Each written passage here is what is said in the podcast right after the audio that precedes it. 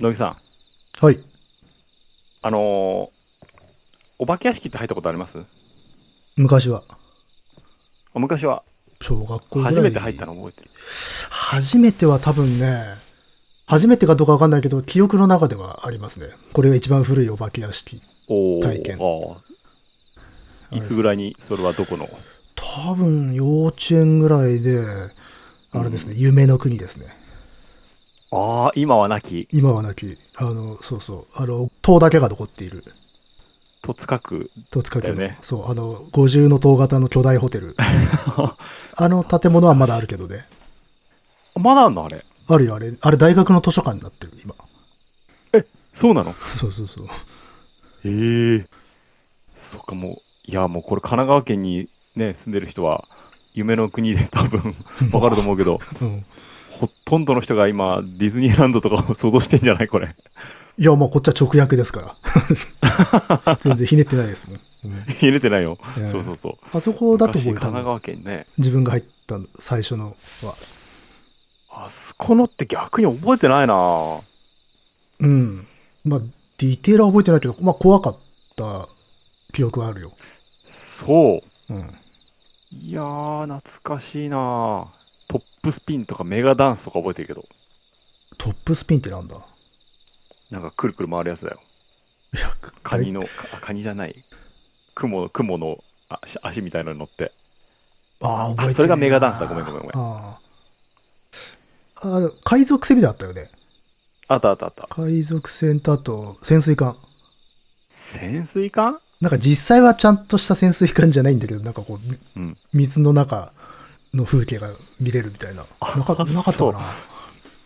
いやー、覚えてないなあとは、なんか、やたらとぐるぐる回るだけのやつとか、うん。あとはスケート場でしょ？あ、スケート場もあったか。スケート場あって、俺、小学校6年生の時は、うん。スケート教室を午前中やって、午後は、その遊園地で遊ぶんだよ。そのあそこで教室があったのか。そうそうそう。おお、それ知らなんだわ。年に1回のお楽しみですよ。うーん。僕たちの学校では。なるほど。あまあ、すどっちかっつったらオタクらの学校の方が身近だったかな？同じ川沿いだったからな。まあ、そうだね。チャリンコで頑張ればいけたからね、俺ら。そうね。うん、いけるいける。うん。まあ、うちからも自転車で行けるからね。う。うんん。いつだかに閉閉園して、うん。しばらく、なんか、ヤンキーのたまり場みたいになってたよね。ああ、そうね。あの、肝試しスポットになってて、それこそお化け屋敷が心霊スポットになってたからね。うおお化け屋敷の廃墟が、へえ、取り壊される前ね。その時はね、行かなかったんだけど、あのね、その後にね、あの敷地でね、フットサルできたんだよ。ああ、あの、行ったことはないけど、存じ上げてますね。結構、うちの近所からも行ってるやつがいたわ。あ、本当、うんその隣にね、あれがあんの。あの、なんつうの？何シアターっつうんだっけ？ドライブインシアター？そうそうそう、ドライブインシアター車で見るやつか。そうそうそう。あれ、俺初体験だよ。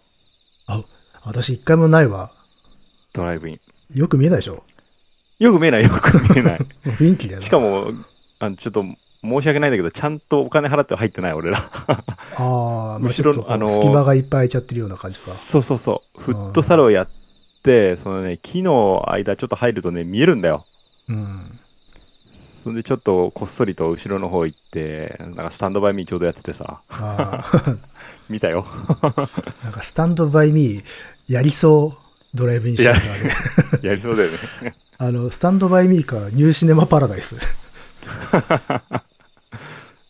まあ、そうだね。ニューシネマパラダイスがやりそうだよな。まさに。うんまあなんかちょっと昔の名作やるイメージだよな。うん。うんそう。青春だな。ね、あの、最新映画はあれで見たいとは思わないじゃないですか。うん、もうない、もうない。いや、あれこそながら見で、なんかちょっとお菓子でも食べながらね。うん。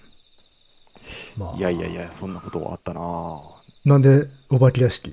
ちょっと話がだいぶああ、お化け屋敷に戻る。いや、ちょっとこの間ラジオでお化け屋敷の話を聞いて、うん初めてのお化け屋敷を思い出したんだよね。おうオタクの。そうそうそう、近くの、あの、大きいスーパーのさ、うん。なんか特設コーナーみたいなのにできたやつで、スーパーの。小学校1年生ですね。おーうん。あれ？テント張ってみたいな？えっと、店内だったけど、うん。まあ、ノリとしてはテントみたいな感じだよね。ああ、即席。そうそうそう。うん。で、俺ね、ほんとすごいお化けとか苦手なの怖いやつ。うん。だけど入りたいし、テレビやってたら見たいんだよね。まあ、そらね。なぜか。うん。うん。で、入りたい入りたい言って、でも親がなんか、いやもうどうせあんた怖がりなんだからやめときなよ、みたいなことを言われて、もう、ちょっと入りたい入りたいって言って、兄貴と一緒に入ったんだよ。うん。そしたら超怖くて。今想像しても全然怖くないんだけどさ、うん。覚えてんのもう出てきたやつとか。ああ、でも私も覚えてるよ。やっぱ、刻み込まれてるよな。そうそうそう。うもう、今思い出すと全然怖くないんだけども、超怖いのだと、道が見えなくてさ、真っ暗で。うん。兄貴の後ろについても洋服をさ、もう兄貴の洋服掴んでさ、わーわー言いながらついてって、うん。で、出たんだよ。で、うわ、こんなとこ誰にも見られたくないと思ったら同級生がさ、出た出口に行ってさ、うん。声とか丸聞こえなんだよね、俺の。なんか、わーわーってるやつとまか。それはなかなか恥ずかしいですね。そう恥ずかしかったなーって名誉に関わる覚えてるわ。そうそうそう。うあの時時期一大事じゃん。ん。まあね、あいつ泣いてたぞ、みたいな。そうそうそうそう。いやーまあ、でも、楽しんだっちゅうことやね。まあまあまあ、楽しんだんだよだけどね。まあ、僕はもう怖くてね、そういうのが。でも、あの、今思い返すとマジで本当にチープだったんだろうね。うん。いや、チープチープ、すごいチープだったと思うよ。いやーもうだからでも、す小学校以来行ってないんじゃないかな、お化け屋敷なんて。小学校、最後に行ったの、いつだったかなでもなんかさ、ほら、大人向けのとかあるじゃないですか。ちゃんとしたというか、クオリティが高いですね。そうそうそう、うん富士急とか。うん。ああいうの、なんかあんまり聞きしないんだよな。いや、だから子供の頃以来行ってないから、そういうの行ったことなくて、どんぐらい進化してるのかとか全然わかんない。うん。うん。なんかあんまり死ぬほど怖いかもしれないよ、今言ったら。いや、怖いだろ。俺はすごい怖いと思ったけど。うん。なんかね、うん。なんか全く別物な気がして、昔のワクワクでいけない。ああ、まあ、ちょっとレトロな感じを求めてるのかな。まあ、あの頃も別に求めてたわけじゃないし、ないんだけどね、あの頃は。まあ、と、そらね、そういう 年じゃないからな。うん、そうそう。あの頃はあの頃で怖いものを求めていったんだけど、今、怖いものを求めて、そういう大人向けのお化け屋敷に行ったとしても、同じようなワクワクを持っていけなくなっちゃったね。まあ、そりゃあね、作り物であることは分かってますし、まあ、当時も分かってはいたけど、もうちょっと未文化だったからさ、うん。現実とそうなんだよ作り物の境は。うん。でもなんかなあのワクワクは何だったんだろうなって、よく思います。まあ、それはもうお化け屋敷に借りたことではなく、いろいろなものを失いましたよ。我々はう。ん、そうですね。えでは、そんないろんなものを失ってしまった私たちが始めましょう。ーはい。カエサルの休日です。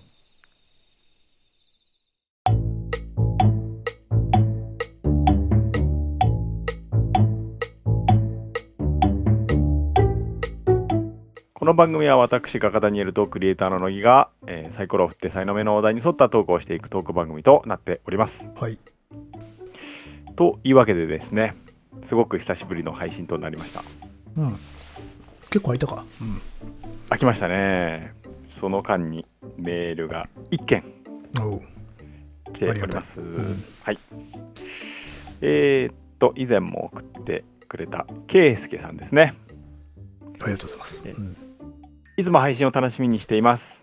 第110回冒頭で、顔のイメージについてお話しいただきましたが、ダニエルさんイコール永瀬正敏、乃木さんイコールラーメンマンという固有の顔に特定することなく、その都度話に合わせてイメージしていくことにします。うんさて、この110回、えー、庵野秀明、エヴァと押井守、ブラドラブ、ブラドラブ、どういう発音なんだっけ？ブラドラブ？うん発音、ブラブラブラドラブ。うん。ブラドラブ。多分ブラッドラブに、ブラドってあの、ブラドツェペシのブラドうんかね。ううん。ブラドラブでいいじゃん。うん。ブラドラブ。パトレイバーに言及されていたのがいわゆる俺得でしたまさに私は、えー25年エヴァにとらわれ続けてきた人間で「新」を見て見て以来24時間エヴァのことしか考えられなくなる脳がバグった状態が1週間続いたのでこれはまずいと思い対症療法として以前から気になっていた押し守の実写を連続してみるキャンペーンを行っていたのです。すごい荒領事だな。赤いメガネ。ケルベロス。地獄の番犬。トーキングヘッドを見てうーんてんてんてん。と、うん。得るものはありました。例えばかっこ決定的に遅れてきた青年かっこ閉じである押井守が革命とか学生運動とかに固くした夢を半ば自重した形で表現しているのが立ち食い師うんという存在なのだということです。うんとはいえやりたいことはわかる。でもやっぱりアニメの方がいいなぁと代表アニメも順に再鑑賞する中でやはりグッときたのは「激パト1」の娯楽性「激パト2」の映画っぽさでした。激パト2はモニターの向こうの戦争がテーマですがおそらく9割近く画面内に窓とかドアとかパソコンとかモニターに類する四角形が映り込んでいるのだと気づきました。ここでようやく押井守がずっと言っているえ映画におけるレイアウトにようやく注目できたのです。激パト2イノセンスのレイアウト技法書メソッツを入手して読んだところあれこれって先日 NHK プロフェッショナルが庵野秀明特集の中で庵野さんがミニチュアを実際に作ってから構図を決めていたのと同じことじゃないか。押井守はにミニチュアを作らないまでも絵コンテの直後に詳細なレイアウトを書かせることで似た作業を、えー紙上で行っていたんじゃないかと気づきました。ビジュアルの仕事をなさっているお二人には当然のことかもしれませんが最近話題の庵野の少し先には常に推しがいるんだと改めて気づいた次第です。と押し上げをしてしまいましたがブラドラブ全12話を視聴しました。正直に言えば1話が配信された時点で感じた乃木さんおっしゃるところの気恥ずかしさはずっと続きました。往復ビンタをするときにシビビビビというノリの薄ら寒さやギャグを言うシーンのキャラデフォルメやうーん古いという感じ。しかし先行する吸血鬼ものを踏まえていないわけではないし映画的教養かっこひまわりとかかっこ閉じに言及されたり押井さ押井守の過去作への言及かっこ激パトや広角やかっこ閉じもあったりしてつまらないわけではないとはいえこれって押井守ファンですら辟易しているということは一体どんな層を目標に作られたアニメシリーズなんだろう？と謎ばかりです。おそらく押井守は宮崎駿駿のように自分が監督という意識はあまりなく作品によって自分がどれくらいこだわるべきなのかを判断してアイデアを出した段階脚本を書いた段階段階絵コンテを書いた段階で自分の仕事は一区切りしたのであとはお任せというスタンスなのではスタンスなのでしょうねあるいは企画が成立するまでが自分の仕事であとはお任せということもあるかあるのかもしれませんどうか心にゆとりのある時にご鑑賞ください。かっこ告げ吉春パロディでボルト式という回がおすすめです。お二人の視点によるパトレイバーやエヴァのお話を楽しみにしています。では。ということですね。ありがとうございました。すげえ、はいありがとう全部見たのか。すごいですね。結構短い期間でしたけど。うん。えーっと、そうか、星井守作ね。前、実写の話もしましたね。うん。確かに。まあ拷問ですよ。実際。そう あと、ブラドラムも2話目で、いや、ちょっとこれ持たねえな。うんそうか、ながら見もできない感じですか？ちょっとしんどいかな。まあ、ね、1話の時は、まあ、まあ、ファンだったら、懐かしいなという感覚である程度見れるかもなって言っていたんだけど、2話目で、あの、言ってる僕自身がもうちょっときつかったですね。うんで、まあ、うんおおむね感想はそのメールでね、いただいたメールの通りの感じだと思います、多分。あそうですかうん。ちょっと恥ずかしくて見てられねえけどっていう。で確かにちょっと小ネタとかもね、うん。出てくるんだ、その、教養とかさ、あの、あとは、うんその、セルフパロディ的なものとかも。あるんだけど、それもまあ、ちょっとなんかこう、そういう目配せもういらなくねっていう。うん。セルフパロディとかってちょっと僕はあんま好きじゃないんですよね。そうね。あれは結構、諸刃の剣というか、うん、滑ると、やっぱしみっともないんだよ。そうそうそう。うん。なんかやっぱ過去は捨ててほしいなっていうのが常にあってうん僕は。まあもちろんそういう作品はあってもいいんだけど、やっぱしちょっとい今求められてはいないのかなって気はするけど、うんまあまさに感想の通りで、あの、どの層に向けて作ったのかわからないっていうのはもう 2話しか見てないけど思ってますから、これど どうすんだろうっていう。うん。なるほど。と、あパトレイバーね。ちょっとパトレイバー、僕ネットフリックス入ったんだけど、パトレイバーなかったんでね。ああ、そうね。まあでも、あの、他の配信サービスも、あの、最初、一月無料とかだから 見れるんじゃないですか。まあそこまでして見るか見るべきかってとこですけど。でもエヴァンゲリオンは全部見ましたよ。あ、すげえな。20えー、26話？うん、そうだったかな。うん。うん。えーっと、あれは全部見て、で、あれでしょ、まあ、映画を見たいんだけど、なんか奥さんもちょっとさ、一緒に見たいって言ってて、奥さんはね、昔にエヴァンゲリオンは見てんだけど、うん。ちょっと復習してから見たいっていうことになって、大変な復習だけどね。う。んそう奥さんもあのテレビシリーズを全部今復習してるで見終わったら一緒に映画を見るっていう話なんだけどうんまだまだ多分13ゲリオンぐらいなんですよあの人 いや、だって、あの、復習って言ってもさ、その後、劇場版がまたあるわけよ。旧作があるの。旧劇が。え？何何何？テレビシリーズの一応続きとして、旧劇場版があるわけだよ。あそうそうそれを見るの一緒あに、それをね、なるほど、なるほど。で、その後に今回のリブート的なものがあるわけで。あそうそうそう、うんうんだからまだ劇場版は一切何も見てないのまだ 大変な道のりですね早く見たいんだけど俺も 奥さん待ち今、あ、本当。どうんうですか、テレビシリーズは？ざっと見てみて。あれさいやちょっと今今テレビシリーズの話するのどうかなと思うんだけど、うんあれ見てみんな皆さん分かるんですか？あれああ、その、背景とか、あの、謎メーター、いろいろなうん裏設定みたいなやつ。いあれあれ完璧に分かんの？みんなや、わかんないよ。え分かんないでいいんだよねあれねわかんない。うん、初見で見たってわかるわけないじゃん。いや俺やっぱり何にも調べてないし、うん。これまでに逆に何にも聞いてないし何にも情報も、奇跡だな。うん、だけど、うん、何かに乗って動くんだろうなくらいしか知らなかった人だからさ俺。あそんな人が見てうん何にも知らない状態で見てさほんと最終話でこれ全部これ分かんのかなって思ったけど分かんないでいいんだよね。あ。わかんないまま終わってますね。頑張って。テレビシリーズはね。うん。結構結構俺毎回寝る前さ頑張って考えて。うん。そんであの最最後の 2, 2話ぐらい？うん。なんかちょっと最後はこれ紙芝居みたいになってるけどこれ時間なかったのかな？みたいな、ああ、最後のね。うん。うん、そしていやちょっとえあれ最後最終回見てみんなどどういう気持ちになるのが普通なの？えっ、ー、と、ま、ポカーンと、うん。え、これどうなんの？の間じゃない。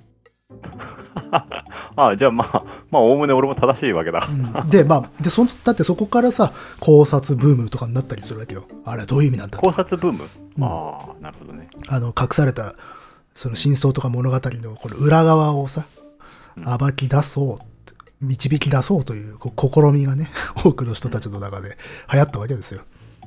ああそうかそうかそれでなんかちょっとカルト的な感じになっていくわけですか？そうだね。それでもあったんじゃない？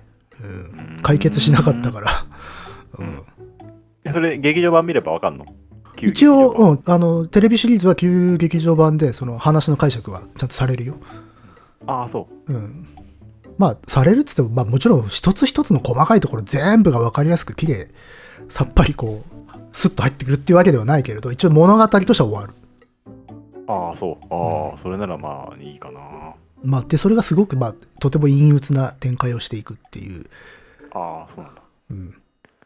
なるほどなるほど。感じなので。と奥さんが早く全てのゲリオンに追いつくようにちょっと。まあ、今俺は待ってんだけど。まあね、まあ、今回の新エヴァンゲリオンでは、あの、もう一つの方で喋って、まあ、爽やかに終わったなっていう感じでした、我々は。ああそうなんだ。あ爽やかに終わった感じですか。わかった。うん。まあ、ただそういうふうに終われない人も多かったとは思える。うん。なんか俺もよし見よう。最初からちゃんと全部見ようって決めてからうん。ツイッターとかもあのなんか結構書いてる人がいるじゃんうん、俺ちょっとの感想も俺入れたくないからさああ、それはいいんじゃない？っていうか、あなたもうね、奇跡的なこう境遇を生きてきてるから、そ,、うんそれはね、いいと思うよ。あの、テレビシリーズを 全く見てない、全くどういう背背景とか、設定なのかっていうことも入っていない。うん入ってない完全なもう無垢のままで、もう初めて出会うわけでしょ。で、逆に言うとそこから見始めて、そういう状態で見始めて、でももう今回の新エヴァンゲリオンが控えてるわけですよ。なので、新たで、今世界で、いやまあ、控えめに言って日本で一番幸せな視聴者になりつつある。あそう、そうかそうか。た、ただ、あの、ん。今、もう大人になって見てみたら、まあ、割と冷静に見終わってしまうんじゃないかなって気はしますよ。ああ、うん多分ね、もうあのあの時代にあの年齢で乗れてない時点で何か違うんだろうなとは思ってるけどね。もう、うんという感じなので、多分ね、あなんでこんなに大騒ぎされるようなものなのかっていう感想になるんじゃないかなと、僕は予想しておりますよ。うん、多分うんそうそんな感じだと思う別にテレビシリーズ俺見たけど、そこまで興奮はしてないの。いや、面白かったけど、うん、まあまあ、クオリティは高いなとは思うでしょう、多分。うん、でもまあ、あの歌を俺初めて聞いた、ちゃんと。ああの、残酷な天使のテーゼよ。あそうそうそうそう。うん。あのー職場でよく昔あのスナックにい行かされたんだけどさ連れてかれたんだけどうんあの俺のちょっと上のさ先輩が絶対にあれを歌うのねああ、まあ、カラオケの土定番になってるからね、今。そううんで俺カラオケ俺カラオケに行かないじゃん全然まあまあまあ。でも仕事でちょっと付き合い的な感じでスナックに行ってその人が絶対に歌うんだよで全然うまくないのうん。ででも絶対に歌うんだよ。エヴァンゲリオンのあの歌と、なんかあの青いウサギを絶対に歌うのね、その人は。世代だな。その2つを絶対に歌うんだけど、うん全然うまくないんだけど、もうね、う別にう本人も歌うまくないってことを自覚してるし、でもなんか、絶対に歌わなきゃもう今日は帰れないみたいな感じのところにすごく愛を感じて、俺は。ああ、まあ、だから思い入れが深い。そうそうそう。うん。でもうそのスナックのさ70ぐらいのあのおばちゃんもこの人は絶対歌うっての分かってるからさ絶対マイクをその人に渡して「お兄ちゃん今日も残酷なやつやろ?」みたいな感じで、おいいじゃん。いい文化が生まれてるな。うん、そうそうそうすごい良かったんだよね初めて聞いてああこういう歌だったかっていうのを感動でしたねそこがあの、短編エッセイ漫画みたいな感じでいいじゃないですか。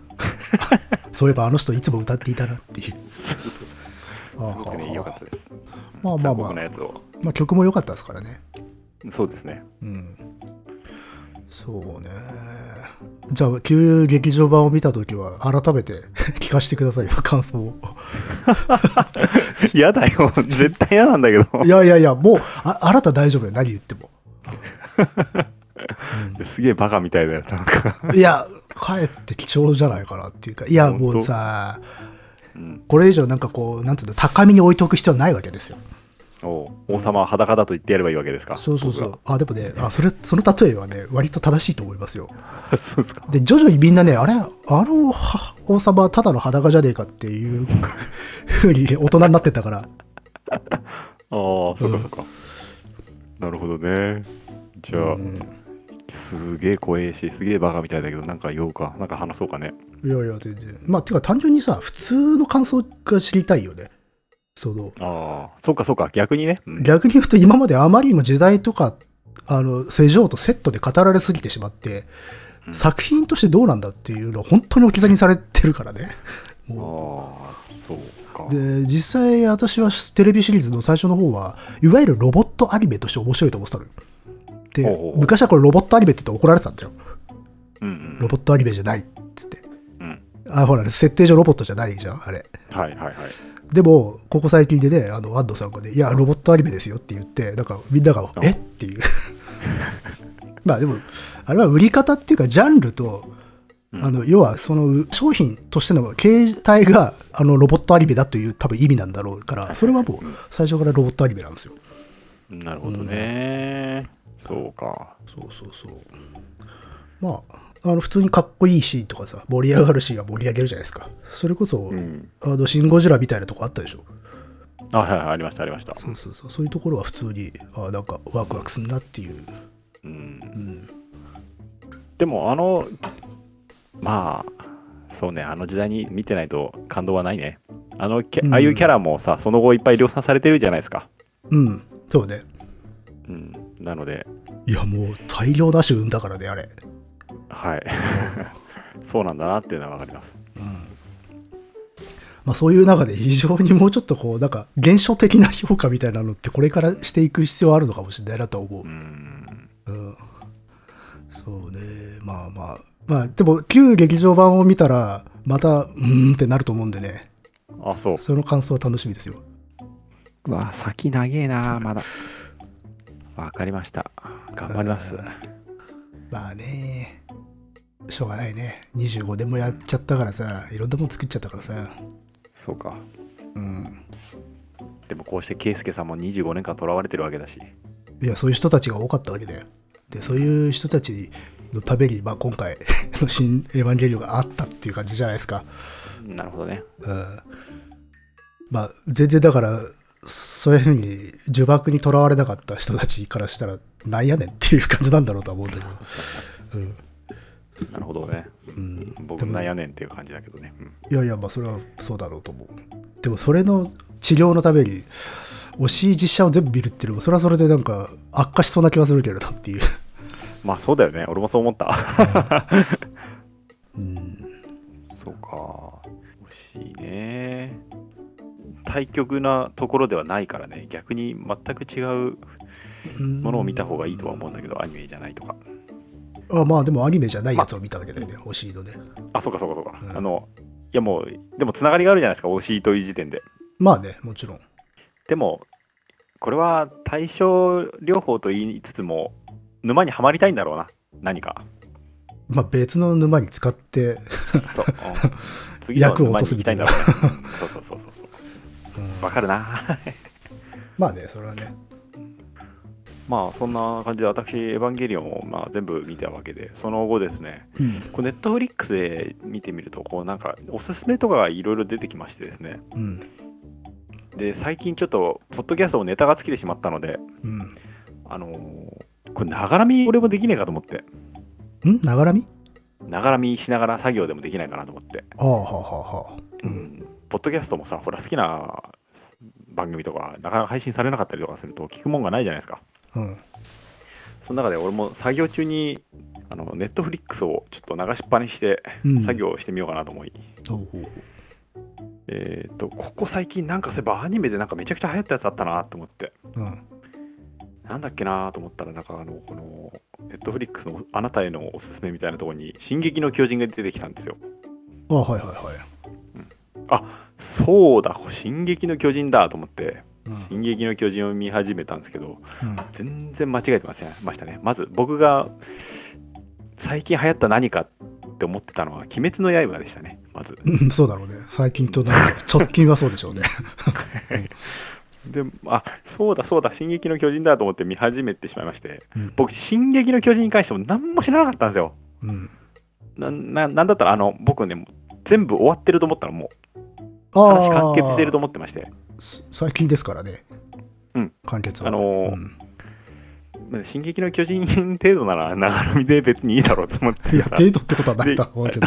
そんであの24までどうせ終わるんだろうと思ってうん。あのちょっと1話とか流し始めてまあえっとね一応なんか壁に囲まれたところに住んでてそこの壁を乗り越えて巨人が攻めてくるのに戦う話だなぐらいは知ってるんですようん。こんなねそんな巨人に戦うのなんてもうそんな適当にながらみでいいだろうと思ってさ あのいい程度の冒険活劇だなと思ってさ適当に流しててさ、うん。まあ、見始めて気づいたんだけど、うん。あれシーズン1シーズン2シーズン3のパート1パート2そしてファイナルシーズンがあるあるんですようん。めちゃくちゃ長いのうん。今配信されてるのは75話うん。で俺見始めた見始めた時に気づいてこれ実は長いってことにうん。でもまあいいやシーズン1だけ見て一応そこで完結するんだろうと思って。一通り一応そこで終わってくれるんだろうなと思って見始めまして、まあ、巨人が第1話で出てきてあのおお食われてる食われてると思いながらさ。うん。ながら見しながら作業してあこれならちょうどいいやと思って、えー見てたんですよ。うん。シーズン1の真ん中ぐらいでなんかちょっと俺が思ってたのと違うなって思い始めまして。なんかやっぱり気になることが多くなってきまして。あでシーズン2に行きまあ。してですね。シーズン2に行ったらあのシーズン2はあれですね。あの結構かっこいい感じなんですよね。戦いの場面も結構洗練されてきまして。うん。で結構話が込み入ってくるわけですな。うん。あのただ戦ってるわけでは済まないんだよねそれは当然。まあそう。それは当然済そまないよね。れだけだったらこんな大人気漫画になれなかったですからね。うん。いや俺なんか12巻ぐらいで終わってんのかなと思ってコミックも。うん。そんでシーズン2でもうさシーズン23ぐらいであのもうなんか戦いとかではないんだな思いましてですね。うんあのあれちょっとちょっと分かんなくなっちゃったからもう一回ちょっと巻き戻しして巻き戻しっていう言葉も古いね。戻してみたりとか。えー今の話をちょっともう一回見ようかなとか。そういうことが増えてきてしまいまして、えーそして迎えたファイナルシーズンですよね。ハマってんじゃん。もうあのあのあのながら書きあながら書きになってしまいました。ああ、ながら見だったんだけど。ながらみじゃなく、あの、もう、書きながら見る。いや、作品を見るついでに書くっていうことね。そうそうそうだから、ハマって。俺今ながら書きしてると思うね もうファイナルシーズンなんかやばいですよねもうちょっとファイナルシーズンになった時にもうあこれはもうダメだなと思って、うん寝る前にちゃんと見ましたああもう、ながらじゃなくてっていう。はい僕僕あっという間に今75話まで追いついて。でなファイナルシーズンで75話まで配信されてるってことはもうここで終わってると思ったのね俺は。あもう自分の中であいよいよもうファイナルシーズンでこれどういう完結を見るんだろうみたいな。あ、うん、気持ちで臨んだらさまだ終わってねえのなアニメシリーズな。あ、テレビはね。やっとこの間コミックが終わったんだってね。そうそうそうそう。それの情報も一切入れたくないんで。ああ。なるほど。まあ、もっかつまりドハマりしたってことじゃないですか。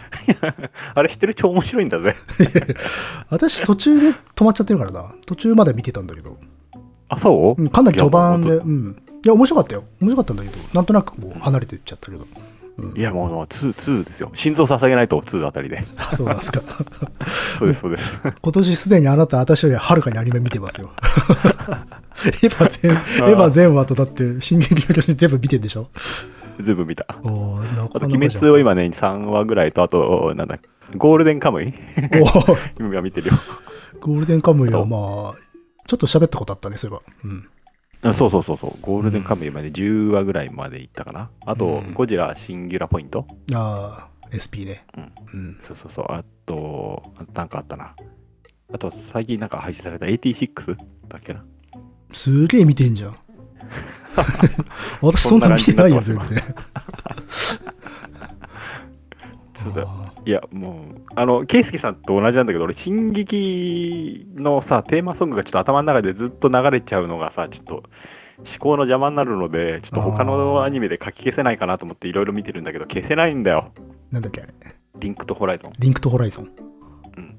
もうそうなんだけど、あの、ファイナルシーズンになった時の、あの、新生かまってちゃうんだよ。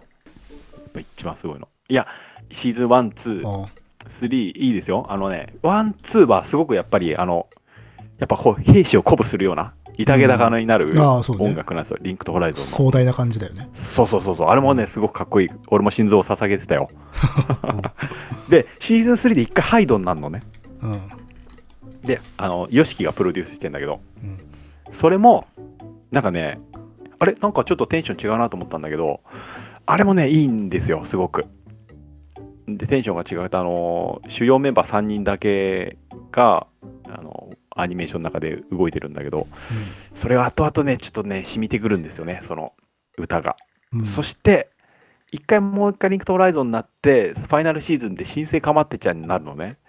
あの時のオープニングの歌もさることながらうん。あのねあ「進撃の巨人」は長い時間かけてこれについて語ってきたんだなっていうのがおアニメーションを見るとまあわかるわけですがうん。それまではオープニングで全部キャラクターが登場してたんだよやっぱ象徴的な戦いのシーンとか、うん。だけど一切キャラクターが出てこないのうん。ファイナルシーズンのオープニングはそのオープニングがめちゃくちゃかっこよくてうん。一応ネットフリックスでボタン一つで飛ばせんだけどうん。一回も飛ばさなかったねおうなるほどね。ファンですね。はい、信者ですね。はい、というわけで今 ドハマりしていると。あの心待ちにしてんだ俺最後次のシーズンを冬までやらないっていうからもうさもうふざけんなと思ってやってすごいな。今年、なんかこう、生き直してる人みたいだな。ここ数、ここ10年、いや、ここ20年、なんか日本をなんかもう一度体感し直すみたいな。ああこれ昔から見てる人がね聞いたら本当バカなんじゃないかなこの人って思うんだろうねいやいやいやみんな知ってる本当もう超面白いんだぜあれ本当あ大変なことになってくるなファイナルシーズンあ、ああ。じゃあ見ようかな。ファイナルシーズンはファイナルシーズンにもう2回見ました僕はあ、すげえな。まあでもプリキュアも見てるしな。あんた結構見てんだよな。ああとねミュークルドリーミーってやつもね全部見たんだな結局。ああ、それもあるか。プリキュア枠？っていうか、えーとね分野としては。そうそうそうそう。ジャンルはそんな感じ。まあ全然違うんだけど全然でもないか。うん。あれは不思議なやつだったな。あアニメだったな。面白かった。いや、だから、あなたは私よりアニメ見てんすよ、普段から。このこの2ヶ月ぐらいで言えばね。あ、いや、でも、まあまあ、去年とかもそうじゃないかなと思うけど。私、基本的にテレビアニメ見ないからね、ほとんど。あそう？よっぽどの話題作じゃないと。あそうかそうかうん。あほら、数多くてさ、大変じゃあ大変だん。ねもちろん見たいものはあるんだけど。うん。うんそうそうそう。そういや「進撃の巨人」も本当最初はながらみだったんだよもう、うん。まあ、引き寄せられてしまったんだね。そうなんだようん。でも本当最初全然画面見ないからさなんかなんでこの人突然腕なくなったんだろうなみたいな。あまあ、ながらだとそうなるよね、最初。そうそうそう、うん。とかだったんだけどさ、ううん。んもうちょっとそんなあれではいかなくなったよね。ああ。いや、いい、良きことだよ、それは。はい。うそんな感じの。ん。もう、じゃあ、今年はいろいろと見て見るといいかもね。はい。うん。はい。心臓を捧げます 今ハマる。ああそんなまあまあ感じですな、我々はちょっと旬を外すっていうスタイルじゃないですか。毎度。そうですね、うん毎度毎度落ち着いてまあエから。ヴァンゲリオンはちょっとひどいけど いや、てか、でもいると思うよ。あの、これを機に、じゃあちょっと、自分も最初から見てみようかなっていう人いるんじゃないかな。ああそうかあの、通ってこなかった人も当然たくさんいるから。うん、うん。まあまあ、とでもよかったです。あの、とりあえず感想待ちしております。はい 話すのかな本当にいやいやいやいや、それはもう。あの、もうだから歴史としてよ。あ歴史としてねそうそうそういやもうすでにそんな感じになそうそう、平平成史を語るっていうことなんで、全然あの、あの、鎌倉時代の話をするのと変わらないです。なんら。ああそっかなるほどね。そんなことをしていたのね、最近は。はいうん。そんっていうのもああちょっとまあ短めに話そうと思うんですけれどもうん。あのー僕何年かに一度ねすごいやる気がなくなっちゃう時があるんですよと、何に関して？全部？いやなんか全部全部に関してうん。今まさにそこに入っていたんですけどうん。あのーなんかね多分春に訪れることが多いんだけどおう何年かに一度一切やる気がしなくなっちゃうことがあってうん。なんかねもう気分が上がらないんですようん。で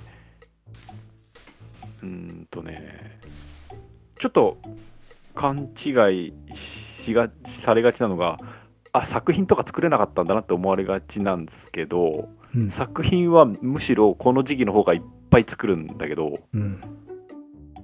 もうね、運動神経だけで作ってるので新しい何かを生み出そうとかそういう気持ちでは作ってなくてうん。仕事もできるんだけど普通にうん。で職場にも普通に行けるしだけどなんかこうそれまでのルーティーンで全てこなしてしまうような感じになってしまって新しい何かをしぎ、うん、新しい何かを作り出そうという気概が全くそがれてしまう時期が何年かに一度あってしばらくそういう感じだったのでうん。だからアニメとかを見るのも受動的なもんじゃないですか割とうん、まあね。で能動的に考えるたくなかったんだよねうん。だからえあの難しいものを見たくないなと思ってながらみで「進撃の巨人」程度ならいいでと思思ってたわけうん、そしたらそそんなもんじゃなかったぞっていう。そうそうそうそうそうだから割と救ってくれた感じですああ、それはよかった。進撃様だな。最近復活してきましたようやく、ああ、それはよかった。うん。そうそうそう、うん、まあ僕も心臓捧げたってことでしょうね。ああ。まあね、まあ、その、そういうペースっていうのは抗ってもしょうがないからね。うんそうそうそう、うん。受ちょっとこれ、が受け入れつつ。初めてこういうのに入った時ってやっぱちょっと体調に変化をきたしてしまったりしたんだけどうん。最近ああこの時期になっちゃったかっていうのが分かるのでうん。うんまあ流されるままにしたって感じかなまあ、だから把握していることが大事よね。うんあそういう状態だな、自分はっていう。で、把握して、特に何かしなくてもいいんだよな。把握をするっうんうんていうだけで。うんうん。そう下手にやばいなって思っちゃうとどんどん病んでいく気がするのでうん。こうやって精神は崩壊していくんだろうなって思います、うん。なるほどな。うんまあ、危険なところではあったんですよね。おおそれは全然。まあ、普段はあんまり連絡取らないから 知らなかったよ。あそうですね、うん。うん、そうなんだよ、でもまあそんな感じでちょっとなかなかいろいろ辛くて辛いことがちょっとあってですね。おうあ辛いことがあったからこうなったっていうんじゃなくてうん。こんな状態だからちょっと辛い。いろいろと新しいね、ううんん。こと始めたりするのが辛いなと思ってっていう感じですねああ。もう大丈夫ですまあでもそれをアニメで癒すっていうのはもう極めて正しい処方です、それは。あそうっすか なるほどね。まあまあまはいうんそんな感じでなそうだなんかごめんねあ。いやいやいや。乃木くんにちょっとした話があったんだよねいや別に何もなければ喋ろうかなぐらいの感じでした。ああそうかそうかうん。どうします？進撃話が長引いちゃったな、あ あ、いやいやいや、それはそれで。うん、じゃあ喋ります？どうします？はあじゃあお願いします。いはい。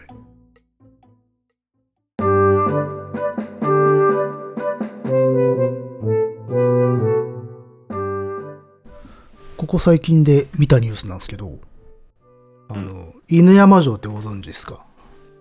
犬山城知ってますよあの割と城好きには結構人気ありますよね。そうね、天守、現存天守で、うん。で、まあ、いわゆる、その、防楼型、入母屋防楼式の典型的な天守で、まあ、古い、古めかしい形なんで人気があって、うん。で、いわゆる昭和の頃に大量に作られた、あの、いわゆる模擬天守。うんうんあの、全然歴史的な交渉に基づかないさ、いい加減な天守っていうのは日本中に乱立した時期があったんだけど、あれのね、いくつかは犬山城がモデルになってるんだけど、おそらく。ああなるほどねうんへえまあ、その犬山城のなんか建材を調べたら、あの、年輪年代測定。木材の年輪調べたら、まあ、伐採された時期っていうのがうん分かりまして。で、現存天守の中では最古ではないかということになって、非常に盛り上がっていたんですよ。うーんで、現存天守の中で一番古いのは、犬山城と、あと丸岡城、福井県の。はいはいここが争ってたのよ。おうで、丸岡城の方が古いんじゃないかって言われてたのよ。うんかなり古式ゆかしいっていうか、かなり古めかしいスタイルの天守だったんで。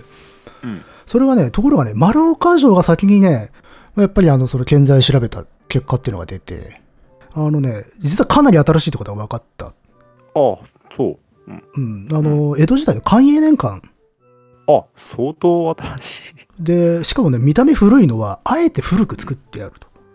いへえで、中身の構造は、いわゆる、あのー相当式っていうね、形式に近いもので、側だけは、ああの、暴露型、いわゆる古いスタイルに見せてるんだけど、中身の構造は、ちょっと後の時代のものなんじゃないのっていうふうに言われてて。うんうんそれでなんかこう、シュンとしちゃったわけだよ。うん。はいはいはい。丸岡の人たちがね。ああ、マロカの人たちはね。うん。うんはい。あの、で、でもね、私それ聞いた時に、これで丸岡城の価値ってもっと高まったと思ったの。うん。要は、江戸時代の人たちが、あの、あえて古いスタイルで作ったっていう、その、築城主体、築城した人たちの意思っていうものが、学術的に立証できるかもしれないっていうところになったわけで。で、そうなってこそ学術的な価値って上がるわけよ。うん。うん。けど、ど。どうしても自治体的には古い方が良かったなっまあね、売りにはなるね。う。で、いで、犬山城はなんか、今回のニュースでガッツポーズ取ってるわけですよ。で、まあ、どっちが古いかっていうことで、でも、で、犬山城は、ただまだ即断ができなくて、伐採された年代は確かにその時代かもしれないんだけれど、伐採されてからすぐに使われたかどうかわからないよねっていうツッコミが入ってる。うん。うん、っていうのは、あの、昔の天守、あの、城郭建築って結構、使い回してる部材、部材を他のお城からとか他の場所から、はいはいはいはい。あの、転用してることとか結構あったりとか、あるいはまあ単純に木材一つとっても、あの、乾燥させて使えるようにする。うん。まあ、ある程度ラグがあるだろうっていうことで、うん。だからその伐採年代イコール築城年代じゃなくないっていうふうに突っ込まれてはいる。なるほどね。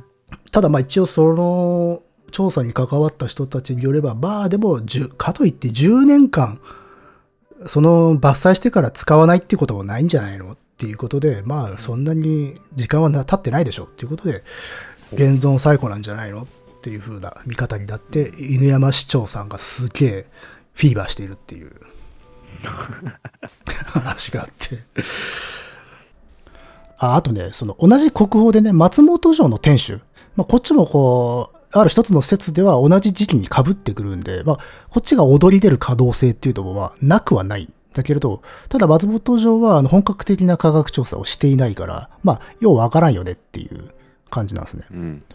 まあだからその犬山城のことに関してもそういう伐採年代と築城年代は違うんじゃないっていうような突っ込みをしてるみたいですよ。その松本城サイドの人たちもね。じゃあ、まだはっきりとはわからないと。はっきりとはわからないというか、まあ、あの別の研究者の人たちが、ちょっともうちょっと慎重に見た方がいいんじゃないの？っては言ってる。まあ、だし、その、最古とかっていうことより大事なことってあるよねみたいな。うんうんまあ、別の人とか、千田さんっていうね、有名な、よくテレビにも出てくる、あの、城郭、城郭考古学者の先生がそういうことを言っていて。うん。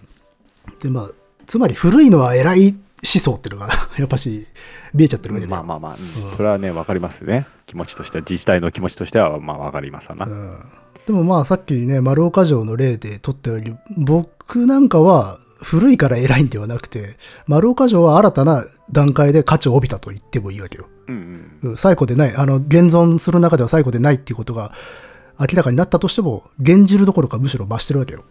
おうそのさっき言ったように、あえて古い様式で作ってるっていう、ある種の文化とかが垣間見えるから。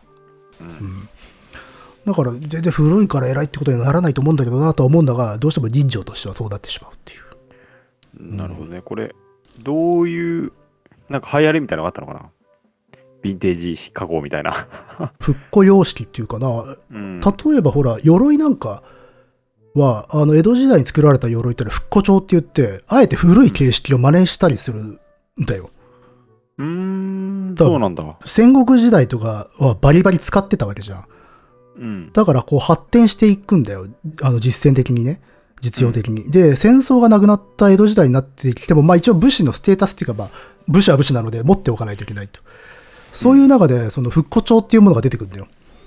おおはいはいはい。あえて古い。ただ、あえて古い風にはしてるんだけど、完全に、例えば古い大大鎧とかをこう復元してるかってそんなことなくて、なんかすごいね、キメラみたいな形をしてたりとかするわけよ。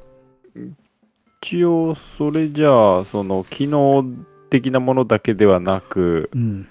見た目であるとか、うん。一つの、まあ、なんていうの？工芸品のような捉え方を、まあ、うんしてたのかな？うん。まあ、工芸品的な価値が高まってはくるよね。戦争がないわけだから。ああ、そっか。そうそうそうなってくると、ああえて古式っていうことは、まあ、発想としてはあり得るよね。だって今だって車、クラシックカー乗ってる人っているわけじゃん。言いますね。あるいは、そういう機器とかも、実は性能は最新機器なんだけれど、側だけはちょっとレトロにするみたいな発想ってあるじゃない？まあ、ありますね。うんそういうことって昔の人もするんだろうとは思うんだよ。なるほど。それがここで見,、見れるんじゃないかと。と、そういうことが分かった時点で、やっぱしそ、そこで丸岡城の価値ってのは、ひ一層高まってると言えるのよ。うーん。だからそんなに凹むこともないのになとか思うんだけど、やっぱし古さ論争になると。で、まあね。うん自治体の気持ちは今よくわかりますよ。わかるんだけどね、看板として最高って言えるっていうのはね、強みだからね、観光資源としては。うんただまあそこで、まあ、そういうニュースがあった後に、NHK で、あの、お城の番組やっててね、最強の城みたいなシリーズがあって、出たね、なんか、乃木くんに教えようかなと思ったんだけど、知ってんだろうな。いや、知っているし、僕、な、あの、あまり好きじゃないので、あの番組。ああ、まあそうだろうな。ほとんど見ないんだけれど、でもはい前回、あ、一番最新回の時に、あの、今回紹介されるお城っていう予告を見たら、あの、うん。杉山城が入ってたんですよ。杉山杉山城。うんはこれは多分ご存知ない人の方が多いと思うんだが、うん乃木くんの口からしか聞いたことないけど。ああ埼玉県にある、まあ、いわゆる土の城、まあ、僕がね、はい。常々言う、あのはい側も残ってない、あれですよ。はいあれで土が、盛り上がってるだけ。そうそうそう、土の凹凸のみをこう鑑賞するという、このね、渋い、地味あふれる。あの、修行のような。それの、まあ、そのタイプのいわゆる中世城郭の中で、まあ、関東ではめちゃくちゃ有名なお城なんですよ。うんあの、好きな人の中ではね。好きな人の中では。うんそう。で、そのね、古さ問題ってなると、もう、おそらく東国、この坂東のね、お城好きの人たちは、最初に浮かべるのはやっぱ杉山城なんですよ。ほでこの杉山城が今回選ばれたっていうのは、まあ、これいいこと。まあ、単純にその番組で私は見てないけれど、まあ、いいことだなと思って、どんどんう。うん。知っていってもらいたいなと思ってるお城で、綺麗に残ってるから。はい。まあ、残ってるってあれ、ベ綺麗に残ってる。ベースがね。ベースが。綺麗に残ってるっていう言葉に皆さん惑わされないように。ボトムがね。あ、でもその中でも本当に、ひときわ綺麗に残ってるお城で、ほぼほぼ完存と言っていいんじゃないかなっていう。うん。うん。で、まあ僕ここもね、3D で復元してますけど、あまあ推定でね。うん。うん、それを今送ってもらいましたけどね。うんあの、ここのお城はなん、まあ、ふるさと何が関わるかというと、ここのお城って、いわゆるいつ作られたのかっていうことで、めちゃめちゃ大論争が起きたんですよ。おはい2000年初頭、2000年代初頭に。はいはい。で、今まで考えられていたより、もうちょっと古いねっていう。うんあの、ちょっと今までの、さっきの店主の話と逆で、想定していたよりもちょっと古か、古い可能性があるっていうのが分かってきた。それによって、とてつもない大論争になってしまって、あの、ギクシャクするっていう、ギクシャクス。どこがギクシャクス。関わった人たちが、関わった人たちが？研究者の人たちが、うん。うん、っていうのを想起しまして、ちょっと杉山城の話し,、しようかなと思ったわけですよ。はいうんうんあのまあ、さっき天守の話をしたけど、お城の研究って、どういう分野の学問の人たちがやると思います、お城ですか？やっぱり歴史、歴史学。何学があるんだろうなそう、そこだよね。まず歴史学、うん歴史に関わる学問って結構あるじゃん。うん。うん。歴史学じゃねえ、建築学でもないだろうしあな、もうそこまで古いと。いいとこ行ってますね、でも。あ、そうですか。うん。民族学違うな。う。うんんえー、うん。まあ、あと、ほ掘る人たちもいるよ。あー、そっか。まあ、えーとですね、多分聞けば、まあ、え、歴史研究する人が調べてんじゃないのって多分思われるんだけど、ほう歴史学っていうのはそもそもかなりほ包括的な言葉で、でもうんうん世の中でイメージされてる歴史学者っていうのは文献史学者。はいはいはい。あの文献とか資料とかを読み解いて歴史をあ、うんうんあの解き明かそうとはいいう人たちで。まあ、要はうん字を読む人たちよ。はい。で、あとね、考古学ってあるよね。ありますあります。まあ、掘って遺物、うん遺跡をうん発掘して、いわゆるだから文字ではなくて物を見る研究。うん。あとね、もう一つはね、さっき建築って言ってたじゃん。うん。建築士っていうのがいるんであるんですよ。あ建築史、史は歴史の史。そうそう、建築史学。日本の建築の歴史みたいなことを研究する学うんう問んもあったりとかする。はい。で、お城ってその間にあるんですよ。うんうんうんうんなのであの、お城のことを調べてる人たちって、まず文献史学者と考古学者、うんしかも中世の考古学者。考古学っていうと、普通はあの、有史以前っていうか、そういわゆる歴史時代、文字で書かれる以前のことを調べる学問だったんだけれども、その文字が以降のものもうん行われていると。うん。あとはさっき言ったその建築士の人うん。と、あとね、もう一人、もう一つあるんですよ。縄張り研究っていう人たちがいるんですよ。縄張り研究。うん。まあ、あの、ちゃんとした正式な名称がある学問じゃないので、便宜的に縄張り研究と呼ばれているんだけど、うん。あの、城郭研究とも言ったりするんだけど、城郭研究だとさっき言ったその文献史学とか考古学でお城を調べてる人たちも含まれるので、うん。だから、まあ、その中でも区別するために便宜的に使われているのが縄張り研究者という人たちで、うんうん縄張り研究者っていうのはね、そのね、城跡をこう歩くのよ。うん歩いて、地表で露出している、あの残存している遺構を目視で観測して、で、例えば図に書いたりとかして、それで後で持ち帰ってそのプラン、設計とか構造みたいなものを読み取って、そこからどういう役割を負った城なのかとか、あるいは可能であれば誰が築城したのか、ああるいはいつできたのかっていうことを調べるような学問があったりするんですよ。うん。うん。で、さっき考古学っぽいけどね。それ聞くと。うん。まあ確かに物を見る学問だし、あの方法論として通じるところはあると思うんだけど、まあ基本的に掘ったりはしないですよね。うんうんでまあ、うんこのね、縄張り学問ってね、民間学なの。うん。うん。あの要は大学とか研究機関とか、いわゆるアカデミズムから起こった研究じゃないんだよ。ああ、はいはい。要は城好きの人たちが自分たちで自発的にお城行って感想、あのー調べ始めたのよ。じゃあ体系的なものはない。ではない、そう、あの、グランドセオリーがある学問じゃない、うんあだからね民族学に近い、歴史的には。はいはいはい。だから逆に言うと、あの、民族学のように、他の学問から割といじめられたりもしたっていう。うん、まあそうでしょうね。で、徐々に徐々にその理論っていうか、研究手法みたいなものが確立されていったものなんですよ。うんで、それを縄張り研究となんとなく便宜的に言っている。別に正式に名乗ってるわけではない。はい。っていう人たちが研究していると。うんで、さっきあのね、僕は縄張り図っていうのをダニエルさんに送ったじゃないですか。これ縄張り図ですか？あの、なんか変な設計図みたいなの、設計図、二つ目の方かな？二つ目の方。はいはいはい。等高線みたいなのが書かれています。投稿線になんかこう、いわゆる真上からその城跡を見た時の構造みたいなものをさ、簡易的な図で描いてるっていう。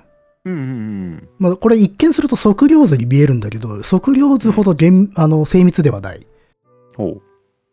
あの、まあ現地を通査して、えっ、と、補足とか、もあの目視とかで簡易測量的に書くっていうようなもので、なんだろうな、まあ、測量図と、あの、概念図の中間みたいな感じなのかね。これあれ、これ書くのはあの、職人芸ですよ。うん。で、これを書いて、まあ、いろいろと考察するといううん学問なんですよでね、一番お城のことを研究してたのは、この人たちなんですよ。ほうほう。うん。まあもちろん、あの、他の学問でもさっき言ったように文献史学でも考古学でもやる人たちはいたんだけど、うん。最初から城メインで城を主体的に研究し始めたのはこの人たち。縄張り研究なるほど、ううん歴史の中に出てくる城として捉えるのではなく、城から始まるってことですね。そうそう、お、素晴らしいですね。そういうことなんですよ。ああ、そうですか。うん どうもどうも。あの、文献史学だったら当然その戦国史とかさ、中世史、うんうんそのの情勢の中から城っていうものを考えて、で、じゃあ城について書かれてる文献はあるかっつって調べたりとかするわけだよ。はいはいはい。うんでも案の定、あの、文献の中ないわけですよ、城ってほとんどう。んうんうんはい。なので文献史学の中でお城やるって人はあんまいなくて、うんうん、まあそうでしょうな。で、あとあの、これなんかの回でも喋ったけど、軍事史の研究そのものがまあ低調なんですよ。だったんですよ、日本史では。合戦とかのこととかね。はいはいはい。で、考古学でもやっぱし対象がいろいろあるから、お城だけじゃないから、うんうんその中でお城に特化してやるっていう人は、まあ、一部であったと。うんまあだからちょっと副次的なものなんだよね。他の学問からすると。うんその中であくまで城メインっていうのがいわゆる縄張り研究だったのよ。うんで、まあ前置きがすげえ長くなったんだけど。で、でその縄張り研究っていうのは、まあ昭和にね、始まったものなんだけど、うん本格的にはね。まあルーツはいろいろもっと昔にあるんだけど、でもまあ、そういう生い立ちだったので、どうしてもそのアカデミズムの、まあ、文献史学者とかからは、あんまりまあ重要視されてなかったのね。うんうん。でもまあ縄張り研究の人たちはまあめげずりで、いろいろなお城をもうおそらく何百何千と通査していくんだよ。で、大量にその縄張り図を書いて考察してって、でいろいろなこう、セオリーみたいなものを導き出そうとしてったって。まあ直接的には、その、実物の構造を観察してって、まあそこにある防御思想。例えばだからなんだろうな、こっち側から攻めてくる敵を意識している構造であるとか、思考している、まあ、作りである、みたいなことをこう読み取って、まあそこからこうどういう主体、勢力がこの城を作ったのかとか、えっ、とまあ、使用したのかっていうようなことをね、かなりテクニカルなところから導き出すっていう。あるいは、その地域の中にどう位置づけていくかっていうことを考える。っていう研究だったわけですよ。うんそういう中でなんとなく、あの、年代感とかね。うん例えばこの地域のこういう構造のお城であれば、まあ、築城主体、作ったのは何々市であろうとか、この時期に使われたお城であろうっていうことをなんとなくこう推定するまで至るわけですよ。うんうんうん。だよく、お城の話してるとき、あのお城っていつの、いつ頃作られたの？っていうと、まあ、戦国の中期ぐらいかね、とかな、北条氏が作ったのかなとか、武田氏が作ったのかなみたいなこと言うじゃん。うんああいうのってね、大体ね、文献に頼って言ってるんじゃないですよ。あの、文献によって作られたことが明らかになっているとか、使われたことが明らかになっているお城って本当に一部なの。で、おそらくは、まあ、正確な数はわからんけど、9、8割9割はわからないです。へえものがあるだけなの。はいはいはいうん。で、まあ、さっきみたいな、こう、論証を重ねていって、まあ、こういう構造であれば、まあ、16世紀後半ぐらいではないか。で、そういう、その時期だと、ここの地域っていうのは、例えば北条氏がいたとか、武田氏がいたとか、だから彼らは作ったんだろう。じゃあ何のために作ったかっていうと、まあその時期で言うんだったらば、じゃあここと戦争してるから、そこの戦線、最前線だったから作られたんじゃないかとか、そういう考察をしてくる。ただ基本これらは推定なのよ。はいはいはいうん。あの、裏付けはできないんだよね。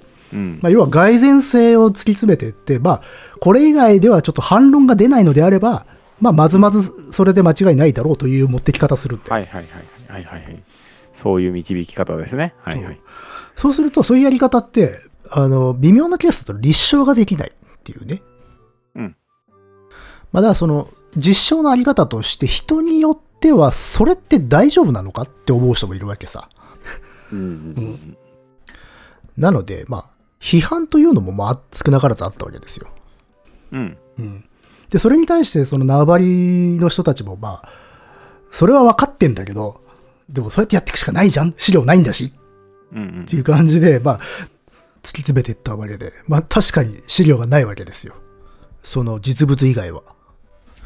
まあだから、この立場で言えば、最大の資料はその城そのものってことになるわけね。うんあとはその、まあ、地表観察には限界があるんじゃないのっていう、まあ、ツッコミとかもね、あったりとか。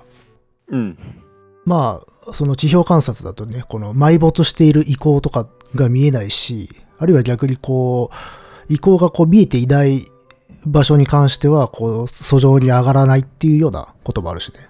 うんあとは、あの、こう、城の構造みたいなものの、その、発展の仕方っていうのも、その発展段階論的。まあ、あの、単純なものから時代が進むに従って複雑なものになっていくんだよっていう考え方にとらわれすぎちゃいませんか？みたいな。うんまあ、そういうね、あの、批判もされたりとかね。うんこれあれね、あの、昔、武士の話をした回で、あの、マルクス主義士官とかそういう言葉が出てきたけど、まあ、それとも通じる指摘ですね。あ、ただね、あの、今、縄張り研究とそれ以外の学問みたいな感じの話をしてたけど、被ってる人たちもいるのよ。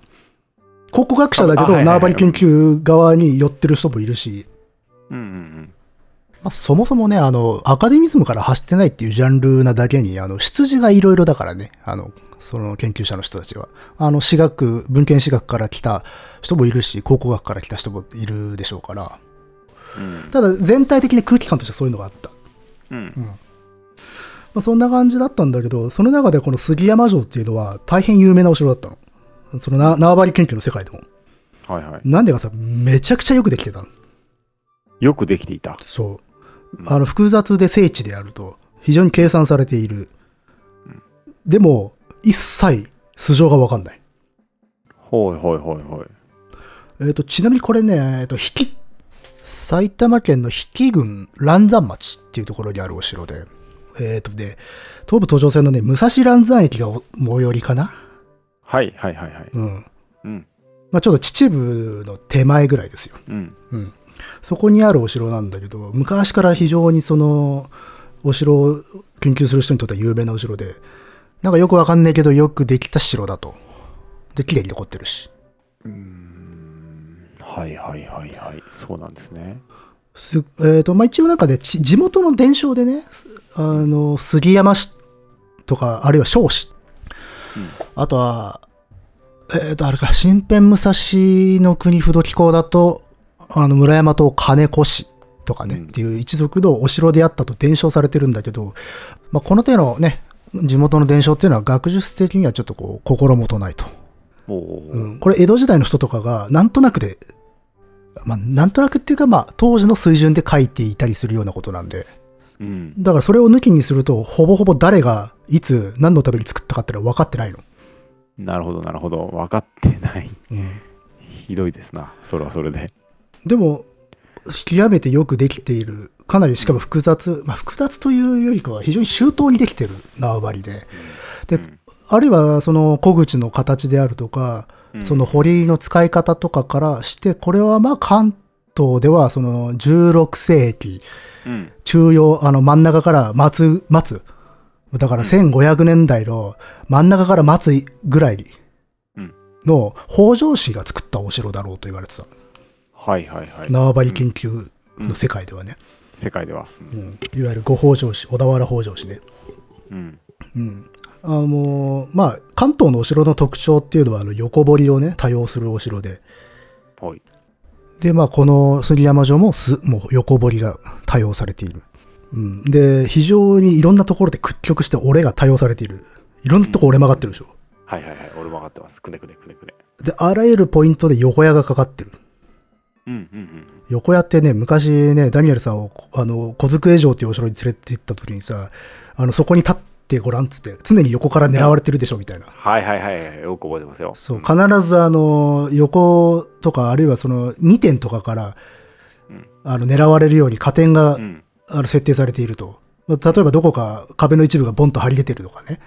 あるいは土橋っつってあの、城門に入るところの橋の横に必ず張り出てるところがあるとかね。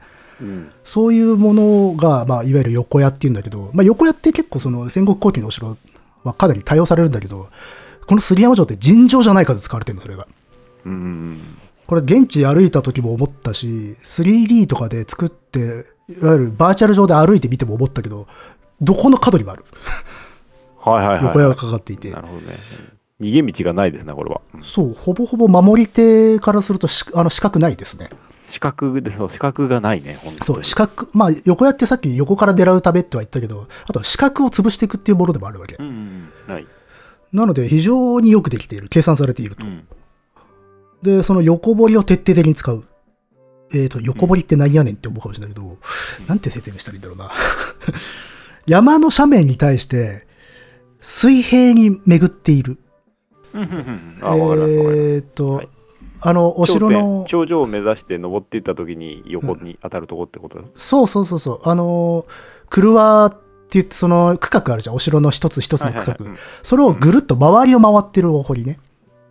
まあ、ふ多分普通の人からしたら、え、それが普通のお堀だよねっていう、思うと思うんだ多分けど、そうだと思う。多分みんなが想像する普通の堀。うんなんだけど、山城では横堀っていうのは実は関東に際立っている特色で、関西ではあまり使われないんですよ。へえ。あ、えっ、とね、山城ではね、あの、平城？平地の城ではまあ、普通に使われるもんなんだけど、うんじゃあ他のお堀って何があるのっていうと、例えば縦堀ってのがあるの。おうほう縦堀って山の斜面に対して垂直に、うん直行してえっ、と、まあ、頂上から、あの、ふもとにまでかけて、あの、爪で引っかい、縦に引っかいたような堀。はい。あの、杉山城にもあるんだけど、まあ、ありますね。わかりますよ。うん。っていう堀と、あともう一つね、堀切りっていうのがある。堀切りね。はいはい。堀切りっていうのはね、まあ、杉山城もそうなんだけど、丘に作るじゃん。丘の先っぽに作るじゃん。そうすると、丘の付け根ってあるじゃん。付け根。付け根というか、丘全部をお城にするわけにいかないので、お丘の端っこをお城にするとする、しよう。一番、例えば右端にするとしよう。うんそうすると、丘のその峰が続いていくでしょ？左に。うん。その時に、どこかで切らないといけないわけだ。お城の領域を。はいはいはいその時に、そのね、あの、暗部。暗部。うんあの、尾根の、がちょっと低まってるとこ。はいはいはいはい。馬の背中みたいに低まってるところに、うんナイフで上からこう、切り込みを入れるように堀を入れるんですよ。うん。あるいはまあこう丘自体がこう狭まってるところとかね。うんそれって丘を切断するの。うん。うん。で、それを何何個も入れたりするの。まだ丘を団子みたいに切り分けるんですよ。はいはいはいはい。それを、あの、堀切りって言うんだけど、あのね、杉山城は堀切りがほぼない。ああ、これは右の方にあるのは、これ堀切りではないのか。ん？右？違うか。うーんと、堀切り。でもまあ説明でまあ大体は分かったけど、うん。ちょっと本物を見てみたいなーっていう感じだな。堀切りのね、わかりやすいやつね。なんかあるかな。堀切りはね、まあ本当に丘を横からぶった切ってんなっていうのがわかる感じなんだけど、堀切り、城でやると。あ多分出てくると思いまああ、はいはいはいはい。この、なんつうんですか？ひょうたん、ひょっこりひょうたん島で例えると、す。あ、低まってるところだよね。えっ、と、ひょっこりひょうたん島のくびれ部分を、その、そのひょうたん島を真っ二つに割ろう、割る勢いで上からナイフで切り込みを入れて、あの、はいはいはいはい二つのそのし塊の行き来ができなくするっていうためのものなんですよ。うん。で、これを普通はまあもちろんちっちゃいお城だと1個しか入ってなかったりするんだけど、いくつも入れてったりする。おー。だ例えばね、山城をどうやって作るかって言ったら山はあるじゃん。山ってさ、いく、尾根でさ、こう、峰がこう連なってたりするじゃん。その尾根の細いところを狙い撃ちして上からナイフでゆ切るのよ。その、で、なんつうの、連なってた山を独立させちゃうの、それぞれ。うん切り分けちゃうの。それがいわゆる堀切り。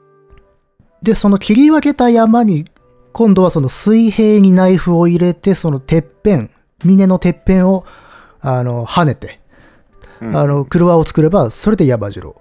あもちろん、その、完全に平らにしないっていうケースもあるんだけれど、なるほど。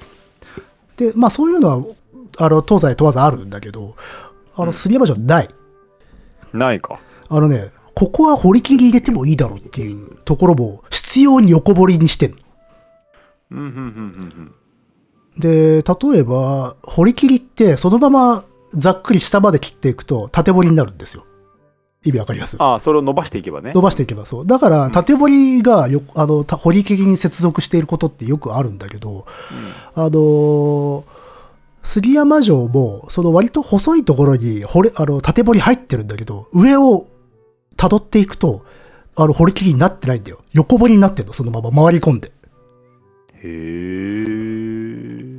こあ、これか。うんああ、はいはい。回り込んでるな。あー回り込んでるでし。ょ。うん。例えば北側、えー、と、絡めて口、えー北3の角から北2の角に攻め込むとき、うん。この北2角の前に、うん。あの、一つ堀あるじゃん。あるあるある。これ実はまあ、大きく折れ曲がって横堀っぽくなってるんだけど、これ本当だったら、まっすぐな堀切りっぽ入れて、バツッと丘ごと切断してもいいのかなって思うんですよね。はいはいはいはいはい。下、に縦堀伸びてるでしょ？うん、この下に伸びてる縦堀をそのまま曲げるんじゃなくてまっすぐいったらこれ堀切りになるんですよ。うんな、なりそうだね、これは。けどなりそうなのにここでぐにゃっと曲げてんだよね。うんで、これなんで曲げてるかって言ったらやっぱしこの折れが欲しいからっていうことなんだろうと思うんだよ、多分。はあはあはああの、堀切りじゃなくて横堀にこだわるこの感じ。うん。まあ僕ちょっと素人なので、あのこの見立てが正しいかわからんけど、掘り切りがないお城とは言われてるんだよ、実際。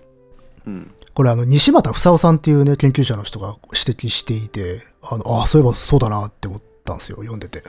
うーん。まあなので、ここまで必要にオーレクランクとか横屋にこだわっていて、で、ぎっしり詰め込んでいるっていう。うんうんで、現地行った時も、すげえな、ぐっちゃぐちゃに曲がってんなと思ったんだけど、あとね、一つ思った最初の印象としてはね、ちっちゃいなと思ったの。お城が。ちっちゃい。お、全体が。そう。あの、うん。決して面積的に言ったら小さくはないんだよ。うん。けどちっちゃく見えちゃうの。ちっちゃく見えちゃう？なんでかっつったら、技巧が詰め込みすぎてるから。えー詰め込みすぎて一つ一つが細かいから小さく見えるってこと？そうそう、ちまちま、要は、一つ、一つ入れたら、技巧を入れたら十分なところを二つ三つ入れてったら、どんどんどんどん凝縮するよね。そうすると、うん手狭なところに詰め込んでるんで、ちまちました構造に見えるんだよ。うんうんうんなので、まあ、言言ってしまうと、技巧の数、総量と、お城の面積が見合ってないように感じる。うん。はいはいはい。あの、本当にもっと巨大な、倍以上もあるようなお城で使うような技巧の数を、この面積に詰め込んでるように見えるから、あなんかちっちゃいなって思っちゃう。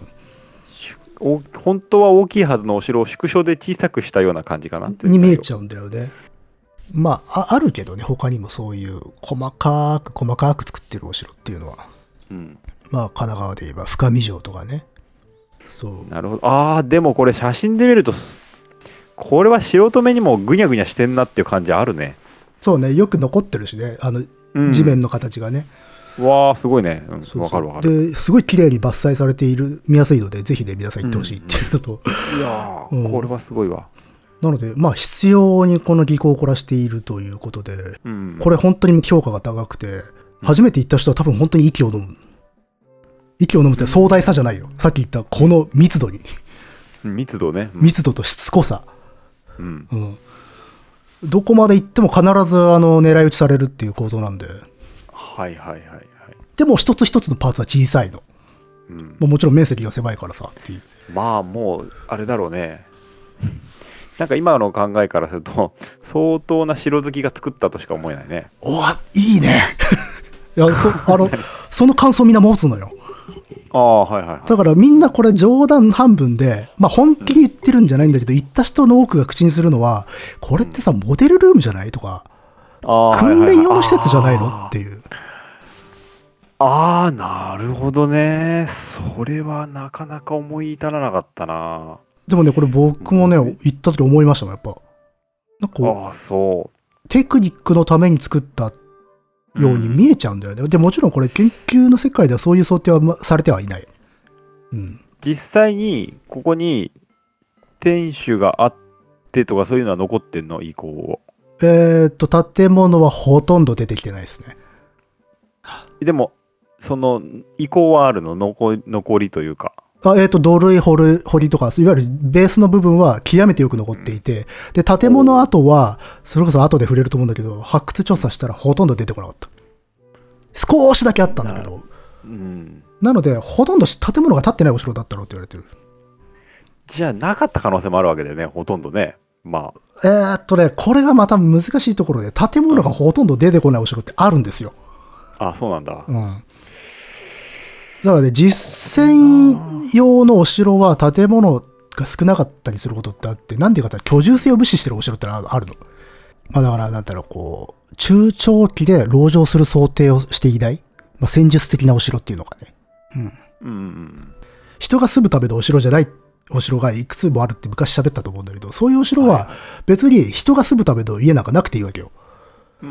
せめてあの、万兵とかが、あるいはこう、不審のためのなんか管理する人が軽く寝泊まりできればいいっていう程度のもので、あとはもう城にこもるときは、そこに居住する想定がない。うんで、そういう城には建物があんまり出てこないってことは結構割とある。だ走行程度だよね、あったとしても。なので、おそらく建物ほとんど建ってなかったんじゃないかと。うん、そんな気はしますね。まあ、そういうところも含めて、なんとなくこう、いどうやって使ったんだろうっていうか、こう、想像ができないお城ではあるのよ。うん、よくできていて、あの、戦いのことを想定はしてるんで、もちろん。うん極めて実践的な構えではあるのに、なんとなくなんかう素性が知れないような。うん まあ、それっていうのも全く来歴がわからないっていうのもあるんだけど、うんあとはまあ僕が言った感じではさっき言ったそのサイズと技巧とのバランスの違和感。これを多くの人が違う形で感じてるんだよね、多分。で、それぞれの表現が、モデルルームであるとか、訓練用施設であるとかっていう、要は、なんかリアリティのないお城っていうことでもある。うんでも、なんか、うん。どうぞどうぞはい。でも研究者は、まあ、極めて実践に通じたお城であるっていうふうには評価はしてるよ、もちろん。なるほどねうん。なんでこう縄張りの話をしたかっていうのがまあよくわかりますわなええ。これ文献でからすると全然そんなとこ別に無視していいことだもんねうん、絶対出てこないしね。こんなの出てこないねうん。だからまあ文献ではほぼ全く持ってなかった、記録に残っていないお城で、まあこういう変に複雑でよくできたお城であったと。うんそれが実物としてあってしまったと。うんなんかうんで、まあ、やっぱしこれと、昔からね、まあ、なんていうのかね、中世城郭の教科書とかね、うん中世城郭の最高傑作とかっていう、評価がよく言われ、されてたんだけど、これほどまでに複雑でよく考えられた重層的な縄張りなので、これはまあ北条氏であろうと、ううんん、いうふうに言われていたのよ。なんとなく。うんうん。まあ、実際北条氏っていうのは関東のいわゆる城郭を、まあ、高度に発展させていったとうん。考えられてるわけですよ。うん。でさっきのその縄張り結局の話に戻るんだけど、その縄張りからその、いわゆる戦国大名城郭論みたいなものが出てきたりとかするの。あの戦国大名はそれぞれ固有のスタイルみたいなものがあって、うん。で、その形式、お城の構造の形式とかから、ある程度その、大名とか勢力圏を絞れるんじゃないかっていうね。うんで、それをグラントセオリー化しようとした流れがあったのよ。はいはいはいで、それがいもっと特化するとパーツ論みたいになって、このパーツがあれば北条氏とかっていう発想になってきたりとかするわけ。で、その中の典型が、あの、馬出しっていうのがあって、うん馬出しっていうのは門の前にあるうん小、なんか防御施設。うんえっ、と、さっきの絵とかでもね、あるんだけどね。うん。あ、ねえな。馬出しはあそこあったよね小机城なかったっけ？小机城ありました、ありました。うん。あったねそれ覚えてるよ、うんも門の手前にあの掘り入れて、で、すうんあの一つ独立したあの小区画を作って、某を守るっていう場所なんだけど、うんこれはあの、北条氏だと角馬だしっつって四角形をしていることが多いと。うんで、武田氏、甲斐の武田氏だと丸馬だしっつって丸い形をしているので、まあ、丸馬だしだと武田、角馬だしだと北条みたいなイメージがあったんですよ。うんうんただ、最近、例えば武田のその丸馬だしも、いや、徳川氏も作ってたんじゃないということが、まあ、あの、諏訪原城っていうお城の、まあ、調査で言われるようになってきた。はいはいはいっていう感じになって、ぐらついてはいるんだけど、ただまあ、もちろんそれを形式とか、大名形状閣の研究をしていった人たちも、まあ、絶対それで分けられるもんではないよとは言ってた。ああはい。ただ、傾向として多いうん。から指標にはなるっていううん。形で言ってたんだけど、まあ、やっぱし、でもそれは、実際分かんなくねっていう反応も、まあ、あるわけですよ。うん。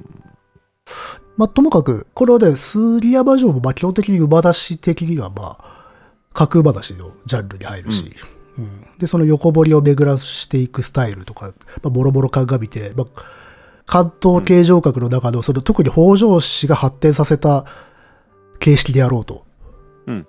思われていたんですよ。うん。思われていた。思われていたんですが、さっき発掘をししたなんていう話したじゃないですか。はいはいはい。うん。えっ、とね、2002年かな、うん。に発掘が始まったんですよ。はいあの、はっきりさせようということだって自治体で。うんうんで、掘ってみた掘ってみたんですよ。そしたらね、あの、まあ、異物がいろいろと出てきたんですよね。うんで、あと、その、土塁であるとかの、その、土木構築物のその構造もいうん切り込み入れて調べたりとかしたわけ。うんそしたらね、衝撃的なことが分かってしまって。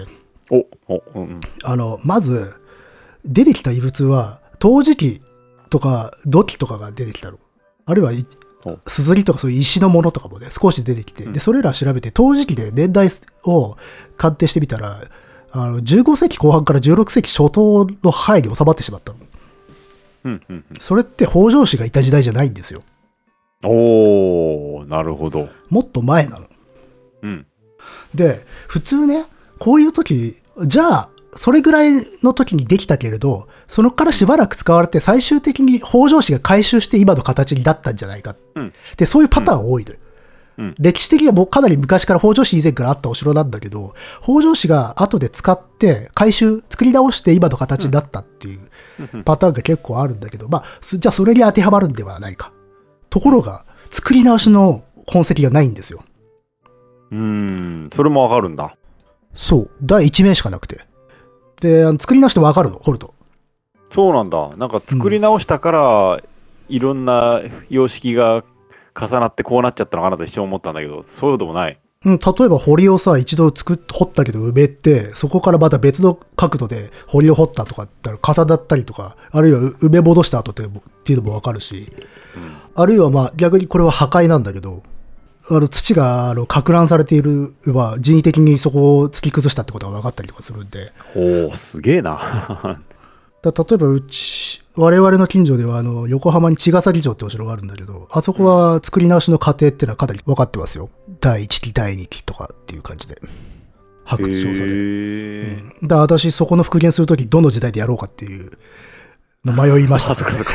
あそう。あの、今は見えないけど、実はあの、一度掘られた堀。で、途中でやめてる、やめちゃった堀とかがね、見つかったりとかするわけですよ。へえ。そのレベルでわかるんだけど、この杉山城に関しては作り直しの痕跡が一切ないと。うんうん。しかもね、そのね、出てきた遺物はね、火災にあった跡があるんですよ。焼けた跡があるの。うん。で、火災にあったんだったら作り直したりとかするでしょ。うん。けど、されてないんですよね。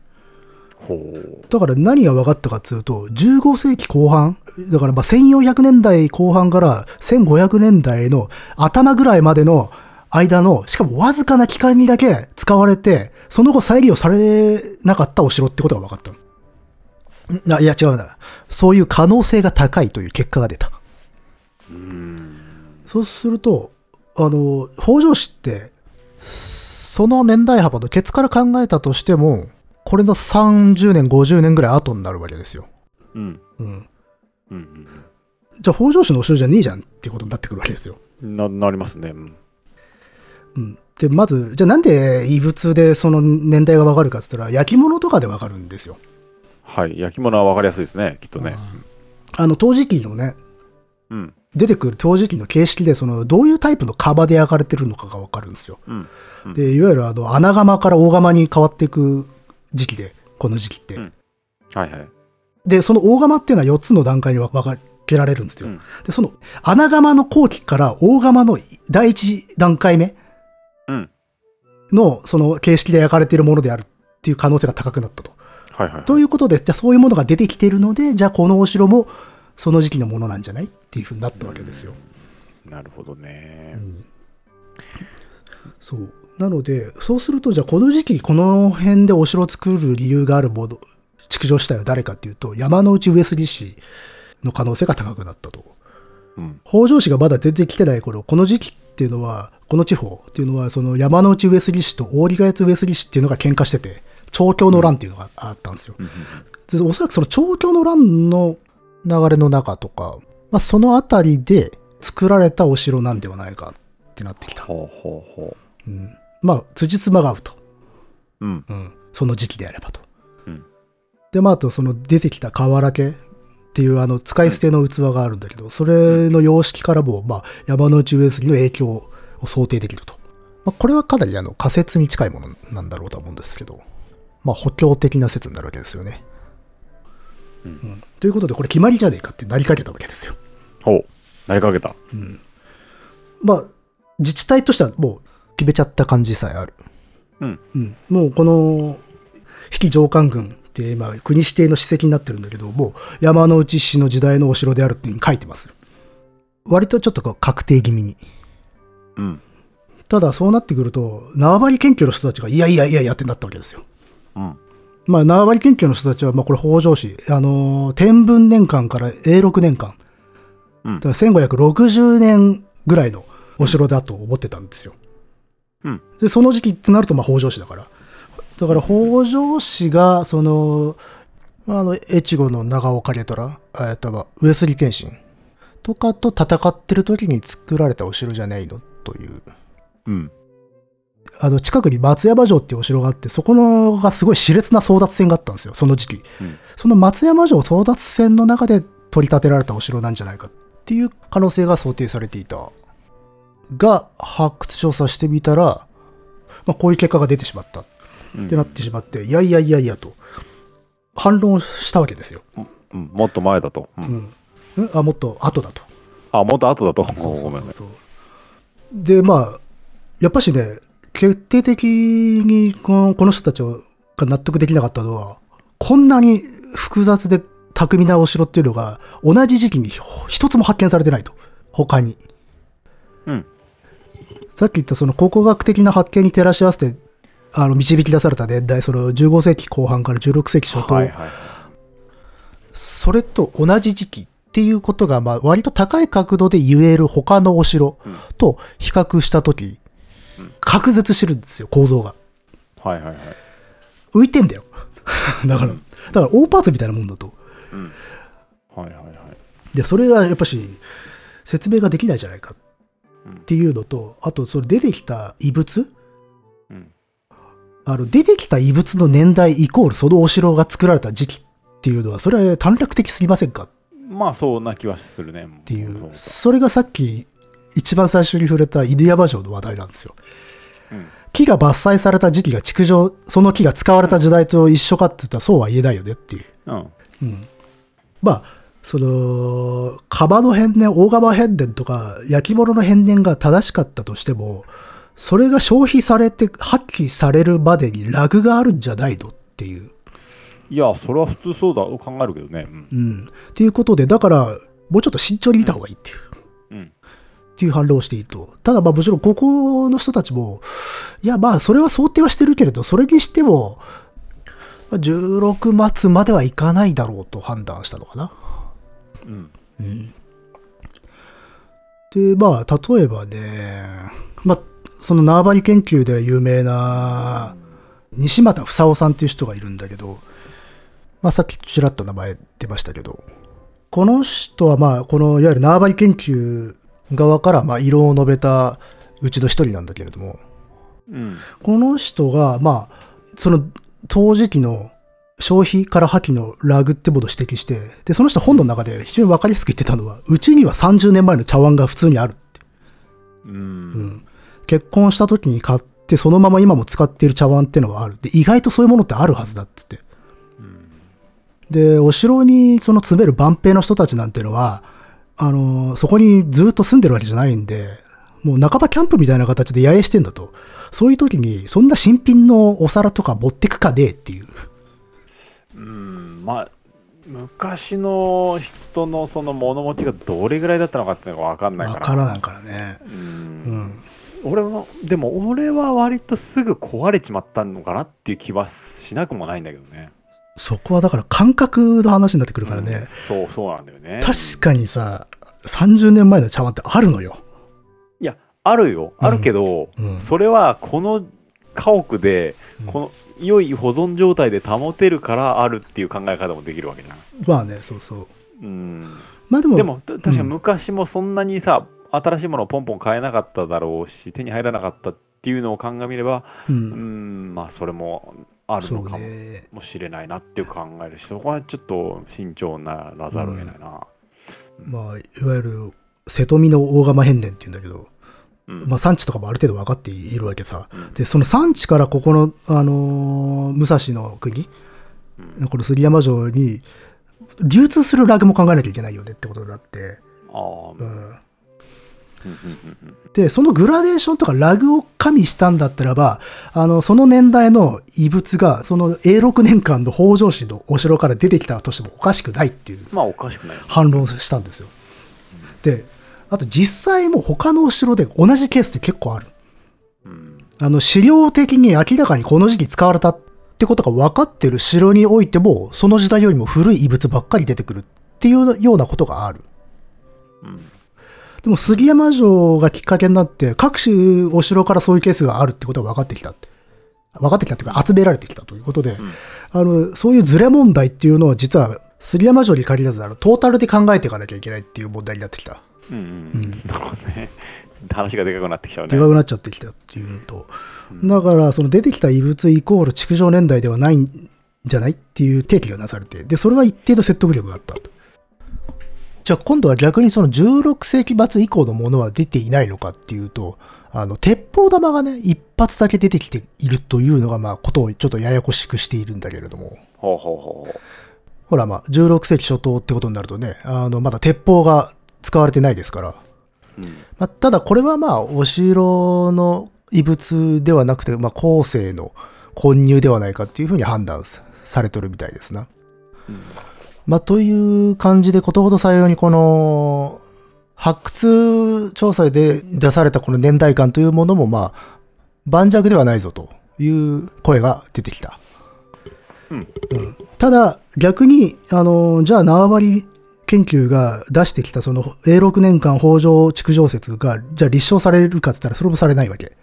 うんそうねあくまで考古学研究で出された成果に対して一定の異論がを提起はできるんだけど、それによって縄張り研究が正しかったことの立証にはならないんだよ。うん問題は変わってないの。そうだねうん。じゃあ北条氏かっつったら、それもわからないままで。うんで、縄張り研究の人たちも、縄張り研究が年代を測定する、できる手法ではないってことは認めてるの。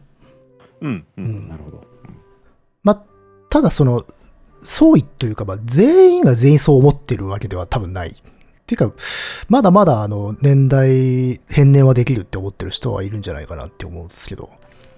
うんで、ここで、あの、割とどっちもどっちになっちゃったのね。うんうん。そうだねうんうんただ、縄張り研究側の人たちの方が結構反論としては、まあ、強いんですよね。姿勢として。うんなんでかっつったら、その一つのお城の年代感というだけの話ではないんですよ、これ。他の城にまで波及しちゃうんですよ。うんうんうんだから要はその、文献資料にも載っていない。で、ちゃんとした発掘調査もされていないお城っていっぱいある。うんで、そういうものをでも、やっぱしその構造と、あと地域うんで、ここはまあ北条氏、ここは何々氏のお城だろうっていうことを割と言ってきたのね。うんでも、さっきあの文献史学とかからちょっと懐疑的に見られてるよとは言ったんだけど、こうなるとまあ、ほらやっぱりっていうことになってきちゃうよね。杉山城が出てきたことによって。うんで、そうなってくるとまあ、これまで積み重ねてきたことも見直さなくちゃいけないのかっていうことにもなってくる。うんうん。っていうかそれまです結構な力を持ってたんですね縄張り研究は。えっと、お城研究をメインでやってる人たちが他にいなかったから。あ そっか。っていう。うん。まあだからその自負もあったから、譲れないところもあるとは思うんだけれど、ただ、あの、さっき軽く紹介した西俣久夫さんは、いやまあでも自分はそこまでそのなんていうの、年代間の推定に関しては絶対視はできないってことはもうそもそも認めているし、で、発掘調査によってそれが山之内上杉とか、まあ、北条氏よりも前のものであったっていうことが分かったら、それはそれで別に学術的な成果だからいいよ、受け入れるよ。うんと言ってるし、あとそもそもあの、北条氏築城説となるものを具体的に論じていたわけでもないと。あの、あくまで家庭として北条氏ではないかというふうに置いていたに過ぎないんだっていうことをね、言っているんですよ。うんで、まあ、これはね、だからその、西又先生の見解で、まあ、他の人はどうかわからんけれど、まあ、そういうことなんだろうなとは思うんですよ。うんただ、縄張り研究はこれまで年代間を推定してきたんですよ。分野全般としてね。はいはいうん。僕は言っているように見えたわけさ、いろいろな。はいはいはいはいまあ、それはさておいたとしても、うんただその発掘調査の成果はさっき言ったような疑問点があると。だから即断ができないから自分はそれに対して疑義を述べているんだっていう、まあ、意見で。まあそれは誠に正しいと思うんですよ。うんううんん、ただやっぱし全般的にはその縄張縄張り研究がやってきたことが問われてはいるのは間違いないんですよ。なるほどね。その学問自体がぐらついてるわけだね。と、まあ、ご本人たちは、いや、そんなことはないとは言ってるんだけど、でもまあ、周囲にはそういう評価もある。現実に。うん。で、このね、お城関係の、まあ、本とか記事とかを読むと、あの、詳しいやつだと、こう、名前が出てこなくても、その杉山城の影っていうのがちらついてたりとかするんですよ。あ、この筆者は今杉山城のこと意識してんなっていう。例えば年代感とか、異物とその年年代感との関係ってなると、絶対この存在っていうのはね、見えてくるし、うん。うん、そうだろうな。っていう感じで非常な、なんていうか、まあ、インパクト与えたわけですよ。うん、そうか。っていうのと、あと、まあ、学問で、お実は歴史学っていうのは、今いろいろなもの、分野があって、なんとなく我々歴史って言ってしまうんだけど、いろいろな分野の人たちがいろいろな手法でそれぞれの場所からアプローチするじゃん。その成果が一致しないことがままあると。っていうようなね。うんうんうんで、それってどう考えたらいいんだろうかっていう。うん。まあ、統合的に考えた上でなんだろうけど。そう。だからこの杉山城の例っていうのは考古学文献史学縄張り研究この3つがどう協業してどうお互いのいいところをね摂取しつつ総合的に割り出せるのかっていうところが問われているんだけれど、うんまあ、この城を一つ取ってみてもなかなか難しいんだろうなというのが率直な感想ですかね。うん総合力。まあ、ただあさっきも言った通り、考古学だけど縄張り研究に片足突っ込んでる人もいるし、文献史学だけど縄張り研究のメソッドに通じてる人もいるので、本当にパッキリと三つどもえになってるとかじゃないとは思うんだけどね。うんう。うんん。なので、周りが結構対立関係っていうものをこう見出してしまってるんだけれど、まあその中でもっと細かくね、いろいろなスタンスとか見解がね、あるはずだろうから、まあクールにやってる人もいるでしょうし、ただクールじゃない人も、まあいらっしゃるようですから。あ、ほんと。うん。っていうかまあ、激しく反論なさっていると。そうかそうか。うん。うん。あ、で、そう、その議論が、論争がどう進展していったかってなってきたときに、今んところこれまでの話だと、考古学と縄張り研究の話だったじゃないですか。うんここでね、文献史学も入ってくるんですよ。うんで、文献史学ではね、あのー資料が一個見つかったっていう。うん。まあ見つかったっていうか、もともともうあったものなんだけど、うん。あの、足利尊本書状写しっていうものがあるっていうことに気づいた文献史学者がいらっしゃいましてね。うん。うん。武井秀文さんっていう人と、あの、斎藤真一さんっていう、この人たちは文献史学者で文献のことを研究するんだけど、その中でお城のこと特に詳しい人たち。うん。で、この人たちが、その、杉山城とおぼしきものに言及している資料があるぞっていううん。ので見つけ出してきたんですよ。おう。で、それがその足利尊本書状写しってやつで、これは写しだって本物じゃないんですよ。うん。その書状から写したものだと。しかもあれ、あれなんだよ。あの、系図花風の中に入っていた記述なんだよね。なので、はい。まずそれの真偽自体が難しいとこなんだけど、まあともかく、まあそこに、まあすごいシンプルなね、お手紙で、これはあの、足利尊本っていう、あの、古学坊って当時の関東の偉い人で、が、その地元のね、あの、もろ、もろ土佐守っていう人に宛てたお手紙なんですよ。うん。そこにあの、書いてあったのが、杉山の陣以来、乗り房を相守りて身体の上、神妙に候、強強金言っていう言葉があって、これだけなんだけど、うん全然わかんないけど。うんこれはあの、杉山の陣以来、あの、乗り房、乗り房、山の内乗り房。うん。えーっと、まあ、つまりこれ、上杉乗り房。だからこの人こそが、あの、山の内上杉氏の当主なんだけど、うんその人に仕えてよく頑張ってくれたねって言って、この、諸土佐の神を褒めるうん。お手お手紙だったのね。うんで、これで何が分かったかっていうと、杉山の陣という戦いがあった。はい。で、杉山って今使う杉山じゃない、あの、木偏に正って書く杉なんだけど、まあ、うん。我々が今使ってる杉と同じ意味なんだけど、その杉山の陣という戦いがあったということが分かっている。で、この足利尊本とか諸土佐守っていうのがいた時代っていうのがさっき言ったその考古学、その発掘調査で分かった遺物から導き出された年代の時期にいた人なんですよ。おー、はいはいはい。要は当事者である可能性が高いと、その杉山城の。うん。うん。時期的に。で、その人たちがやり取りしたそのレターの中に杉山の陣という言葉が出てきたと。ではい、。この杉山の陣というのは杉山城のことではないのかうん。っていうことになったと。で、これが、まあ、要は文献史学側から出された根拠なんですよ。山の内上杉施設の。はいはいはい。で、これでほぼほぼ確定したっていうふうに見なされてしまったの。世間では。うんまあ、そうなのうん。うん。まあ自治体の方も、あ、もうこれで決まりだと。うん。で、あの、人によってはもうこれ定説だっていうふうに言ってますね、もう。はいはいはい。ただ、これに対しても当然突っ込みがあるわけですよ。うん。これだけじゃ納得できねえ。っていうのも、まず、杉山の陣が何を指すのかと。うん。だこの時期に杉山の陣というんだから、この周辺で戦いはあったんだろうさと。うん。ただ、じゃあ杉山の陣が、じゃあ杉山城のことなんですかっていう。うん。これもね、実はこの文献史学者で、その杉山城がこの時期にあったことの証拠だとする人たちの中でも実は解釈二つに分かれてたの。杉山の陣は杉山城であるはい。っていうのと、杉山城を攻めるために布陣した、これが杉山の陣であると。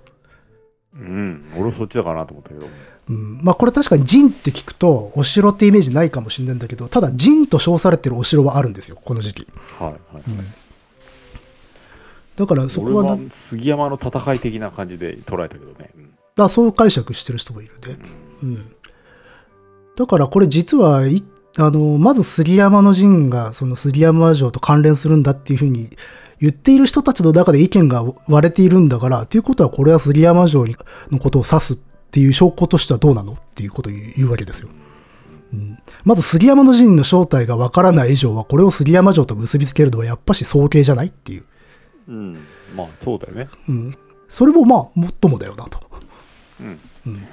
まあ、もっともだし、以来ってことは、杉山の城を、杉山城を攻める戦いだったとしたら、うんそれより、つまり杉山城が築城されたのはそれより前ということになるから、うん。それより前のいつでもいいってことになっちゃうからね。あ、いや、それより前であればいいんですよ。それより前であればいいの？あればいいわけ。うん。要はこの時期、うん。要はだから、えっ、と、この書状に出てくる登場人物たちが生きてたのって、えっ、と、栄翔大英あたりか。だから1520年、10何年とか20何年ぐらいの人たちなのよ。うん。っていうことは、さっき言ったその発掘調査で分かったワーク内にジャストではまるわけで、で、この人たちが、こういう手紙をやり取りしているよりちょっと前とか、かなり前にお城ができているんだとすれば、その調査、発掘調査と一致するんですよ。うん。うん。要はこれより後だと言ってんのが縄張り研究だったから。あ、そうかそうか。でもそれもっと前かもしれないじゃん。想定したよりも前でもいいってことだよね。それより前っていうと、えっ、と、例えばいつ？それより前ならいつでも可能、可能性はあるってことだよね。えっ、と、だから15世紀末であればね。うん。だから1400何十年とかであればいいわけ。うん。うん。1300何十年じゃいけないの？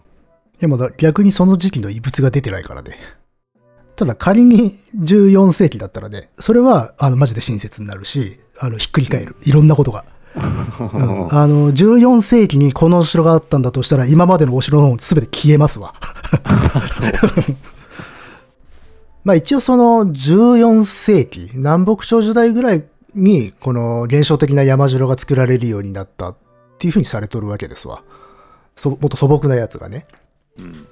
あ、でもね、そういう可能性、まあそこまで極端でなくても、かなり昔に複雑なお城を作っていたんではないかっていうふうにうん。考える人は結構いるし、なんなら僕もその可能性って少し考えるんですよ。うん。うん。あの、なんとなくやっぱし、ふあの、複雑な形っていうか、まあそもそも、城が高級的な施設として発展するのは、まあなんか16世紀、まあつまり戦国時代っていうふうに自動的に決まっちゃってるところがあるんだけど、うん。けど例えば東北なんか行くと、平安時代のい遺跡からも、かなり規模の大きい、あの、堀で巡られた、巡らされた遺跡って出てくるんですよ。いわゆるだから、鎌倉時代にもあったと言われる交通遮断系の、あの、防御施設ではなく、高級的なやつ。うん。うん。だから一概にそれは分からんけどね。いやこれだけさ、他に様式がないものであれば、うん。逆に可能性はあるんじゃないの？いや、逆でしょ、それは。そんなに古いものであれば、あの、同じぐらい、その、よく複雑なものっていうのが、あの、それこそ15世紀末からボコボコボコボコ各地で見つかってもいいはずですよ。で、それが全然ないのに、ここにだけあるってことが問題だったんだもん。うーん、そうかな。うん。なんかあんまり他の城と結びつけて考えない方がいいんじゃないかなと逆に思うけどね。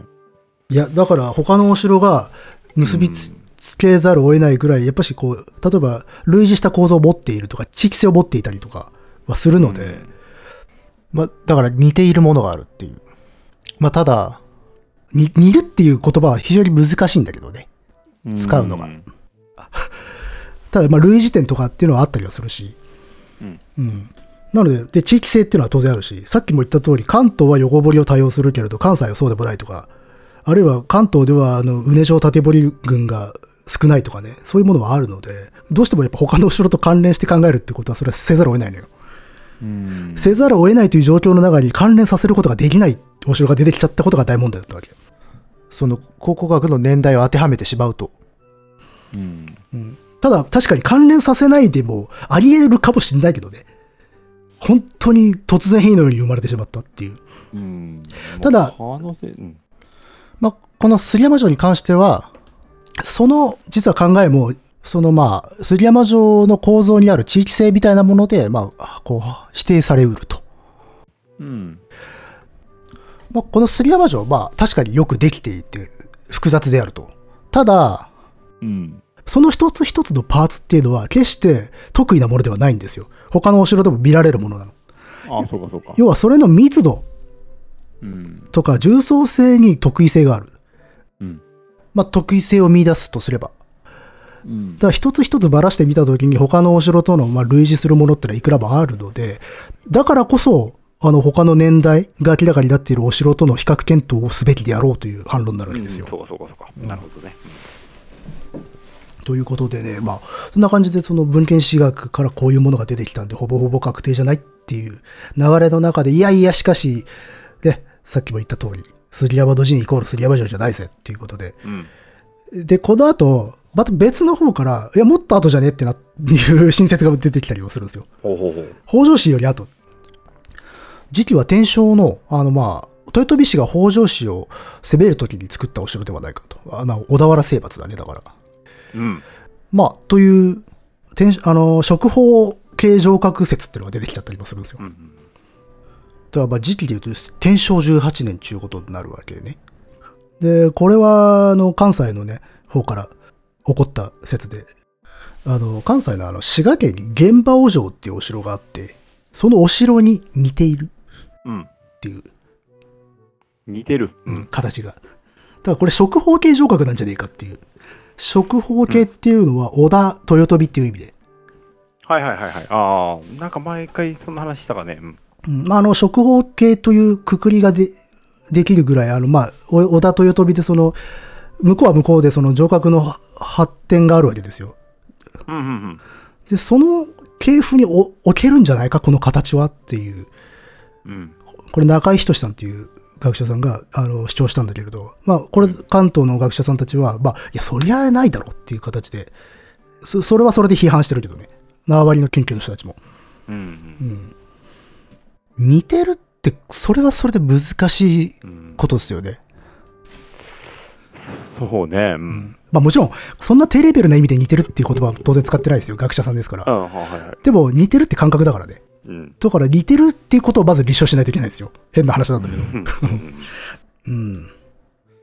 で、それに対して、さっきも言った通り、あの、その密度とかにおいては得意ではある、ではあるけど、パーツで見たら関東に普遍的に存在する形式だって話したじゃないですか。はいはいはい。なので、まあこれはだから関東の勢力が作ったお城だろうと。うん。という反論があるわけですよ。うん。まだ故にちょっと食法というのは考えにくいと。うん。ただこの食法上角説を主張したな中井さんも、その異物の年代出てきた異物だけでは、あの、築城の、ね、年代は決められないっていう点では、あの、縄張り研究者の人たちと同じ意見ではある。うんで、ちなみに中井さんも考古学者だけどね。うんうんまあだから、あの、考古学の人が全部その異物の年代を絶対視してるってわけじゃないっていうことですね。うんまあ実際この後もね、その考古の方からもその、まあ出土異物イコール築城年代っていうのはちょっと疑問だねっていうような議記っていうのはまあ出されるんですよね。えっ、とまあ、柳瀬雄一さんだったかな。うんうん。でもこの後しばらくして、今度はまあ、やっぱし北条氏なんだけれど、永禄とかじゃなくてもうちょっと後の天正後期ではないかという説も出てきたりします。うんこれもあの縄張り論側の人のからの説ですね。えっ、と、中西義正さんですね。うんそう。という感じでね、非常にね、混乱を呈してくるんだけど、そのままね、解決を見ず、今に至ると。うんまあ、どの方向での結論にしても、決定的な論拠とかし根拠っていうものがね、ない限りはこうやっぱ平行線になっちゃうから、まあそうだよね、うん、うんこれ以上発展しようがないって感じですねそうそう。なので、それからもう10年以上か、うんあのー停滞したままですよ。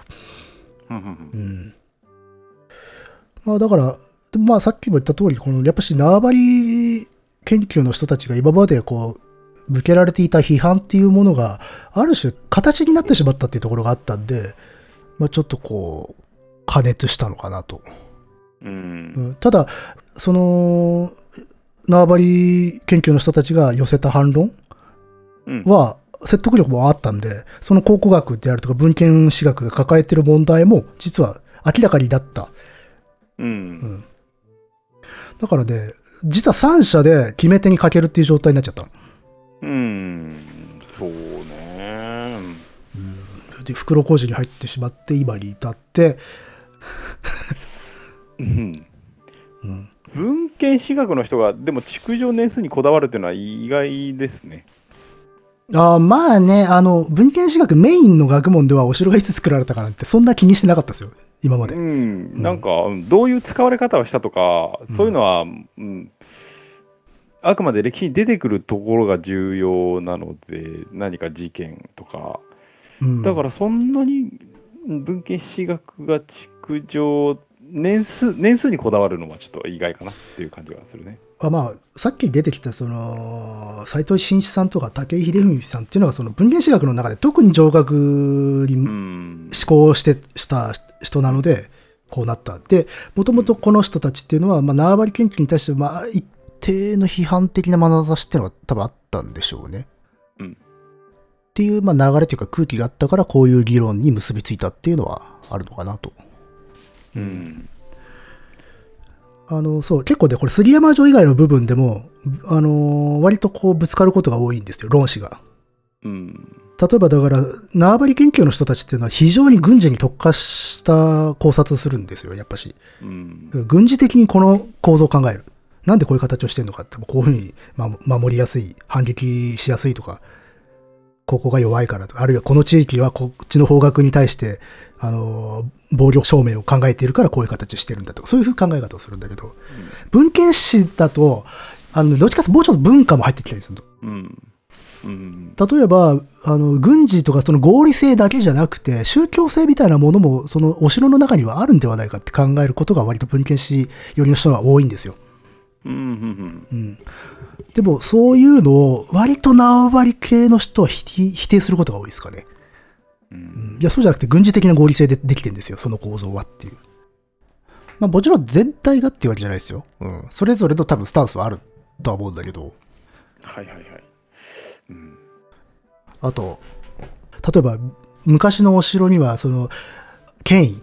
うん権威を示すために見た目を考える。見せるためのお城もあるんだっていう考え方もあったりするんですよ。で、そういうところで結構こう、意見の不一致があったりするかな。うんあのー完全に見せるためっていうとまた違うけど、うん両立するような気はするけどね。まあ、とは思いますよ。ううんん。このその軍事的なうん。ものの機能美が結果的にそういう文化的な崇高さとかそういう権威とかを生み出してしまうのはあるよね。あるね。う。うんっていう。なるほどね。で、文献屋さんとかになってくると、縄張りの人たちはちょっと軍需に特化しすぎてしまって、他の文化的なところに目向いてないよねっていうか、いう批判をしていてっていううん。感じですかね。なるほど。うん。まあ、ちょっと杉山城の話に戻すと、まあ、なのでこれね、わからない。現時点では。うん。わからないけれども、まあそううんそう考えると、分かっているものも怪しいし、いや、だからそれが困るわけですよ。うん。だからまあ、なんかね、なんつうかこう、爆弾みたいなもんだったんですよね、これね。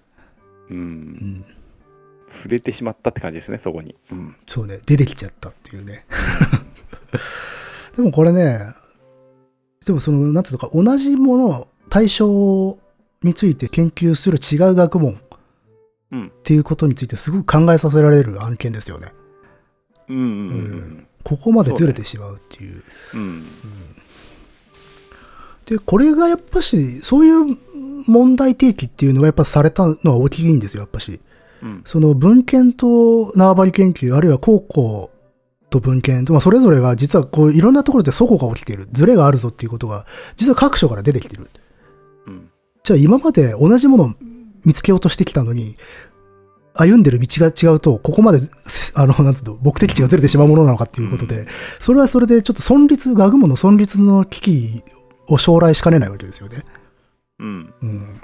だから、ここはやっぱし協業っていうか、手携え合って、あの、そそれぞれ自分らのこの不足してる部分を補いつつ、まあ、双方的にやっていくしかないよねっていうふうに落ち着いてはいるんだけれど、なかなかそうはいかないよねっていう。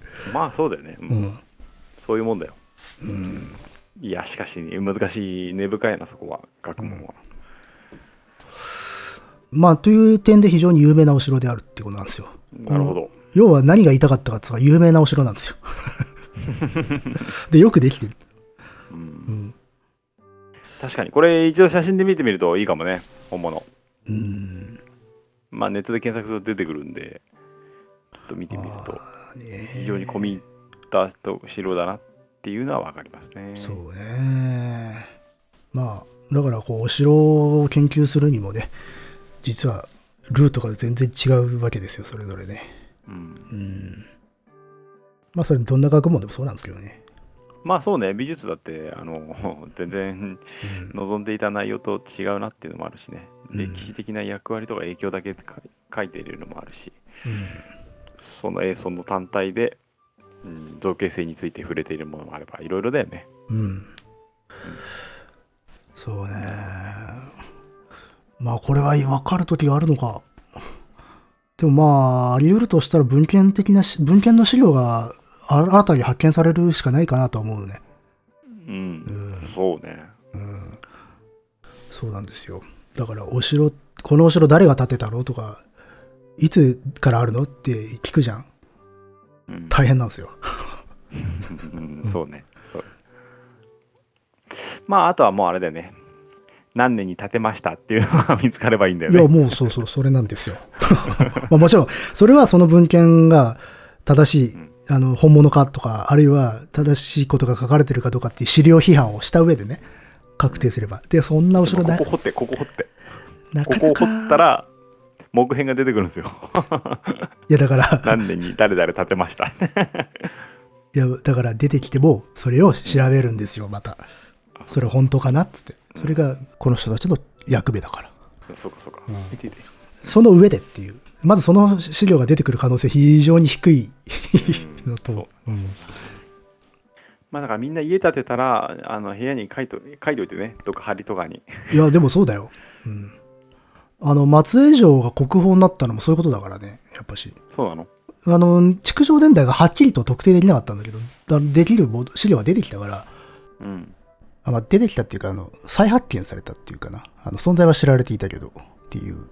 うん。それで、あの、国宝だったところはあるんでう。ね。うんん。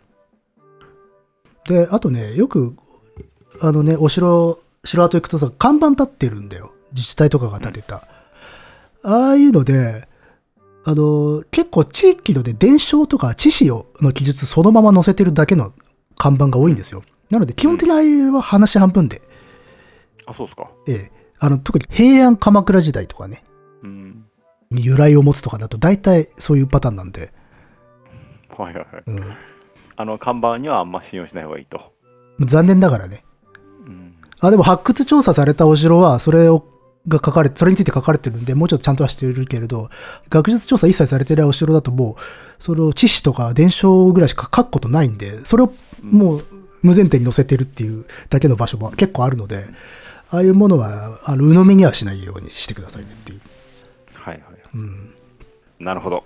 年代測定は難しいという難しいっ。ていう、実は大変であると。うんんただ、一つ、これはね、ポジティブなことでいいことなんだけど、杉山城は本当に一見の価値があるんで、はい。うん。あの、武蔵蘭山からちょっと遠いけど、うん。うん。で、周りお店もないから結構きついんだけど、車がある人はね、うん。うん。なるほど。っていう感じで。意外と長くなっちゃったら軽く喋ろうと思っただけなんだけど。うんうん。ということで、今日は結果的にはお城の話でした。ええはい。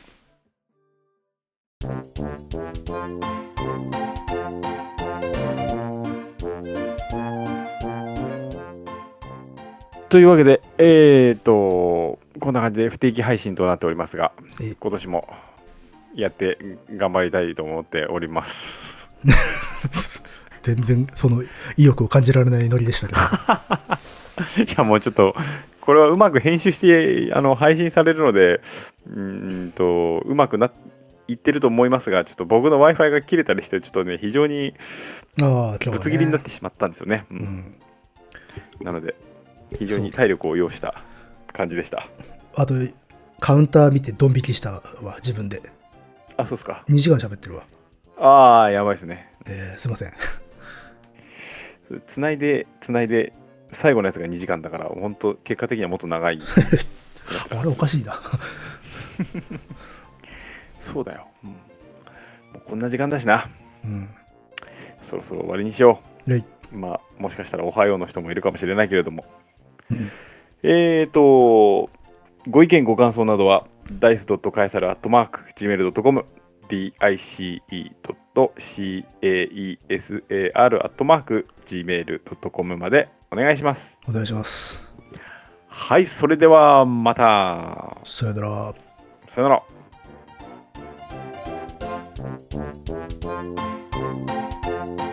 杉山城は本当に一見の価値があるんで。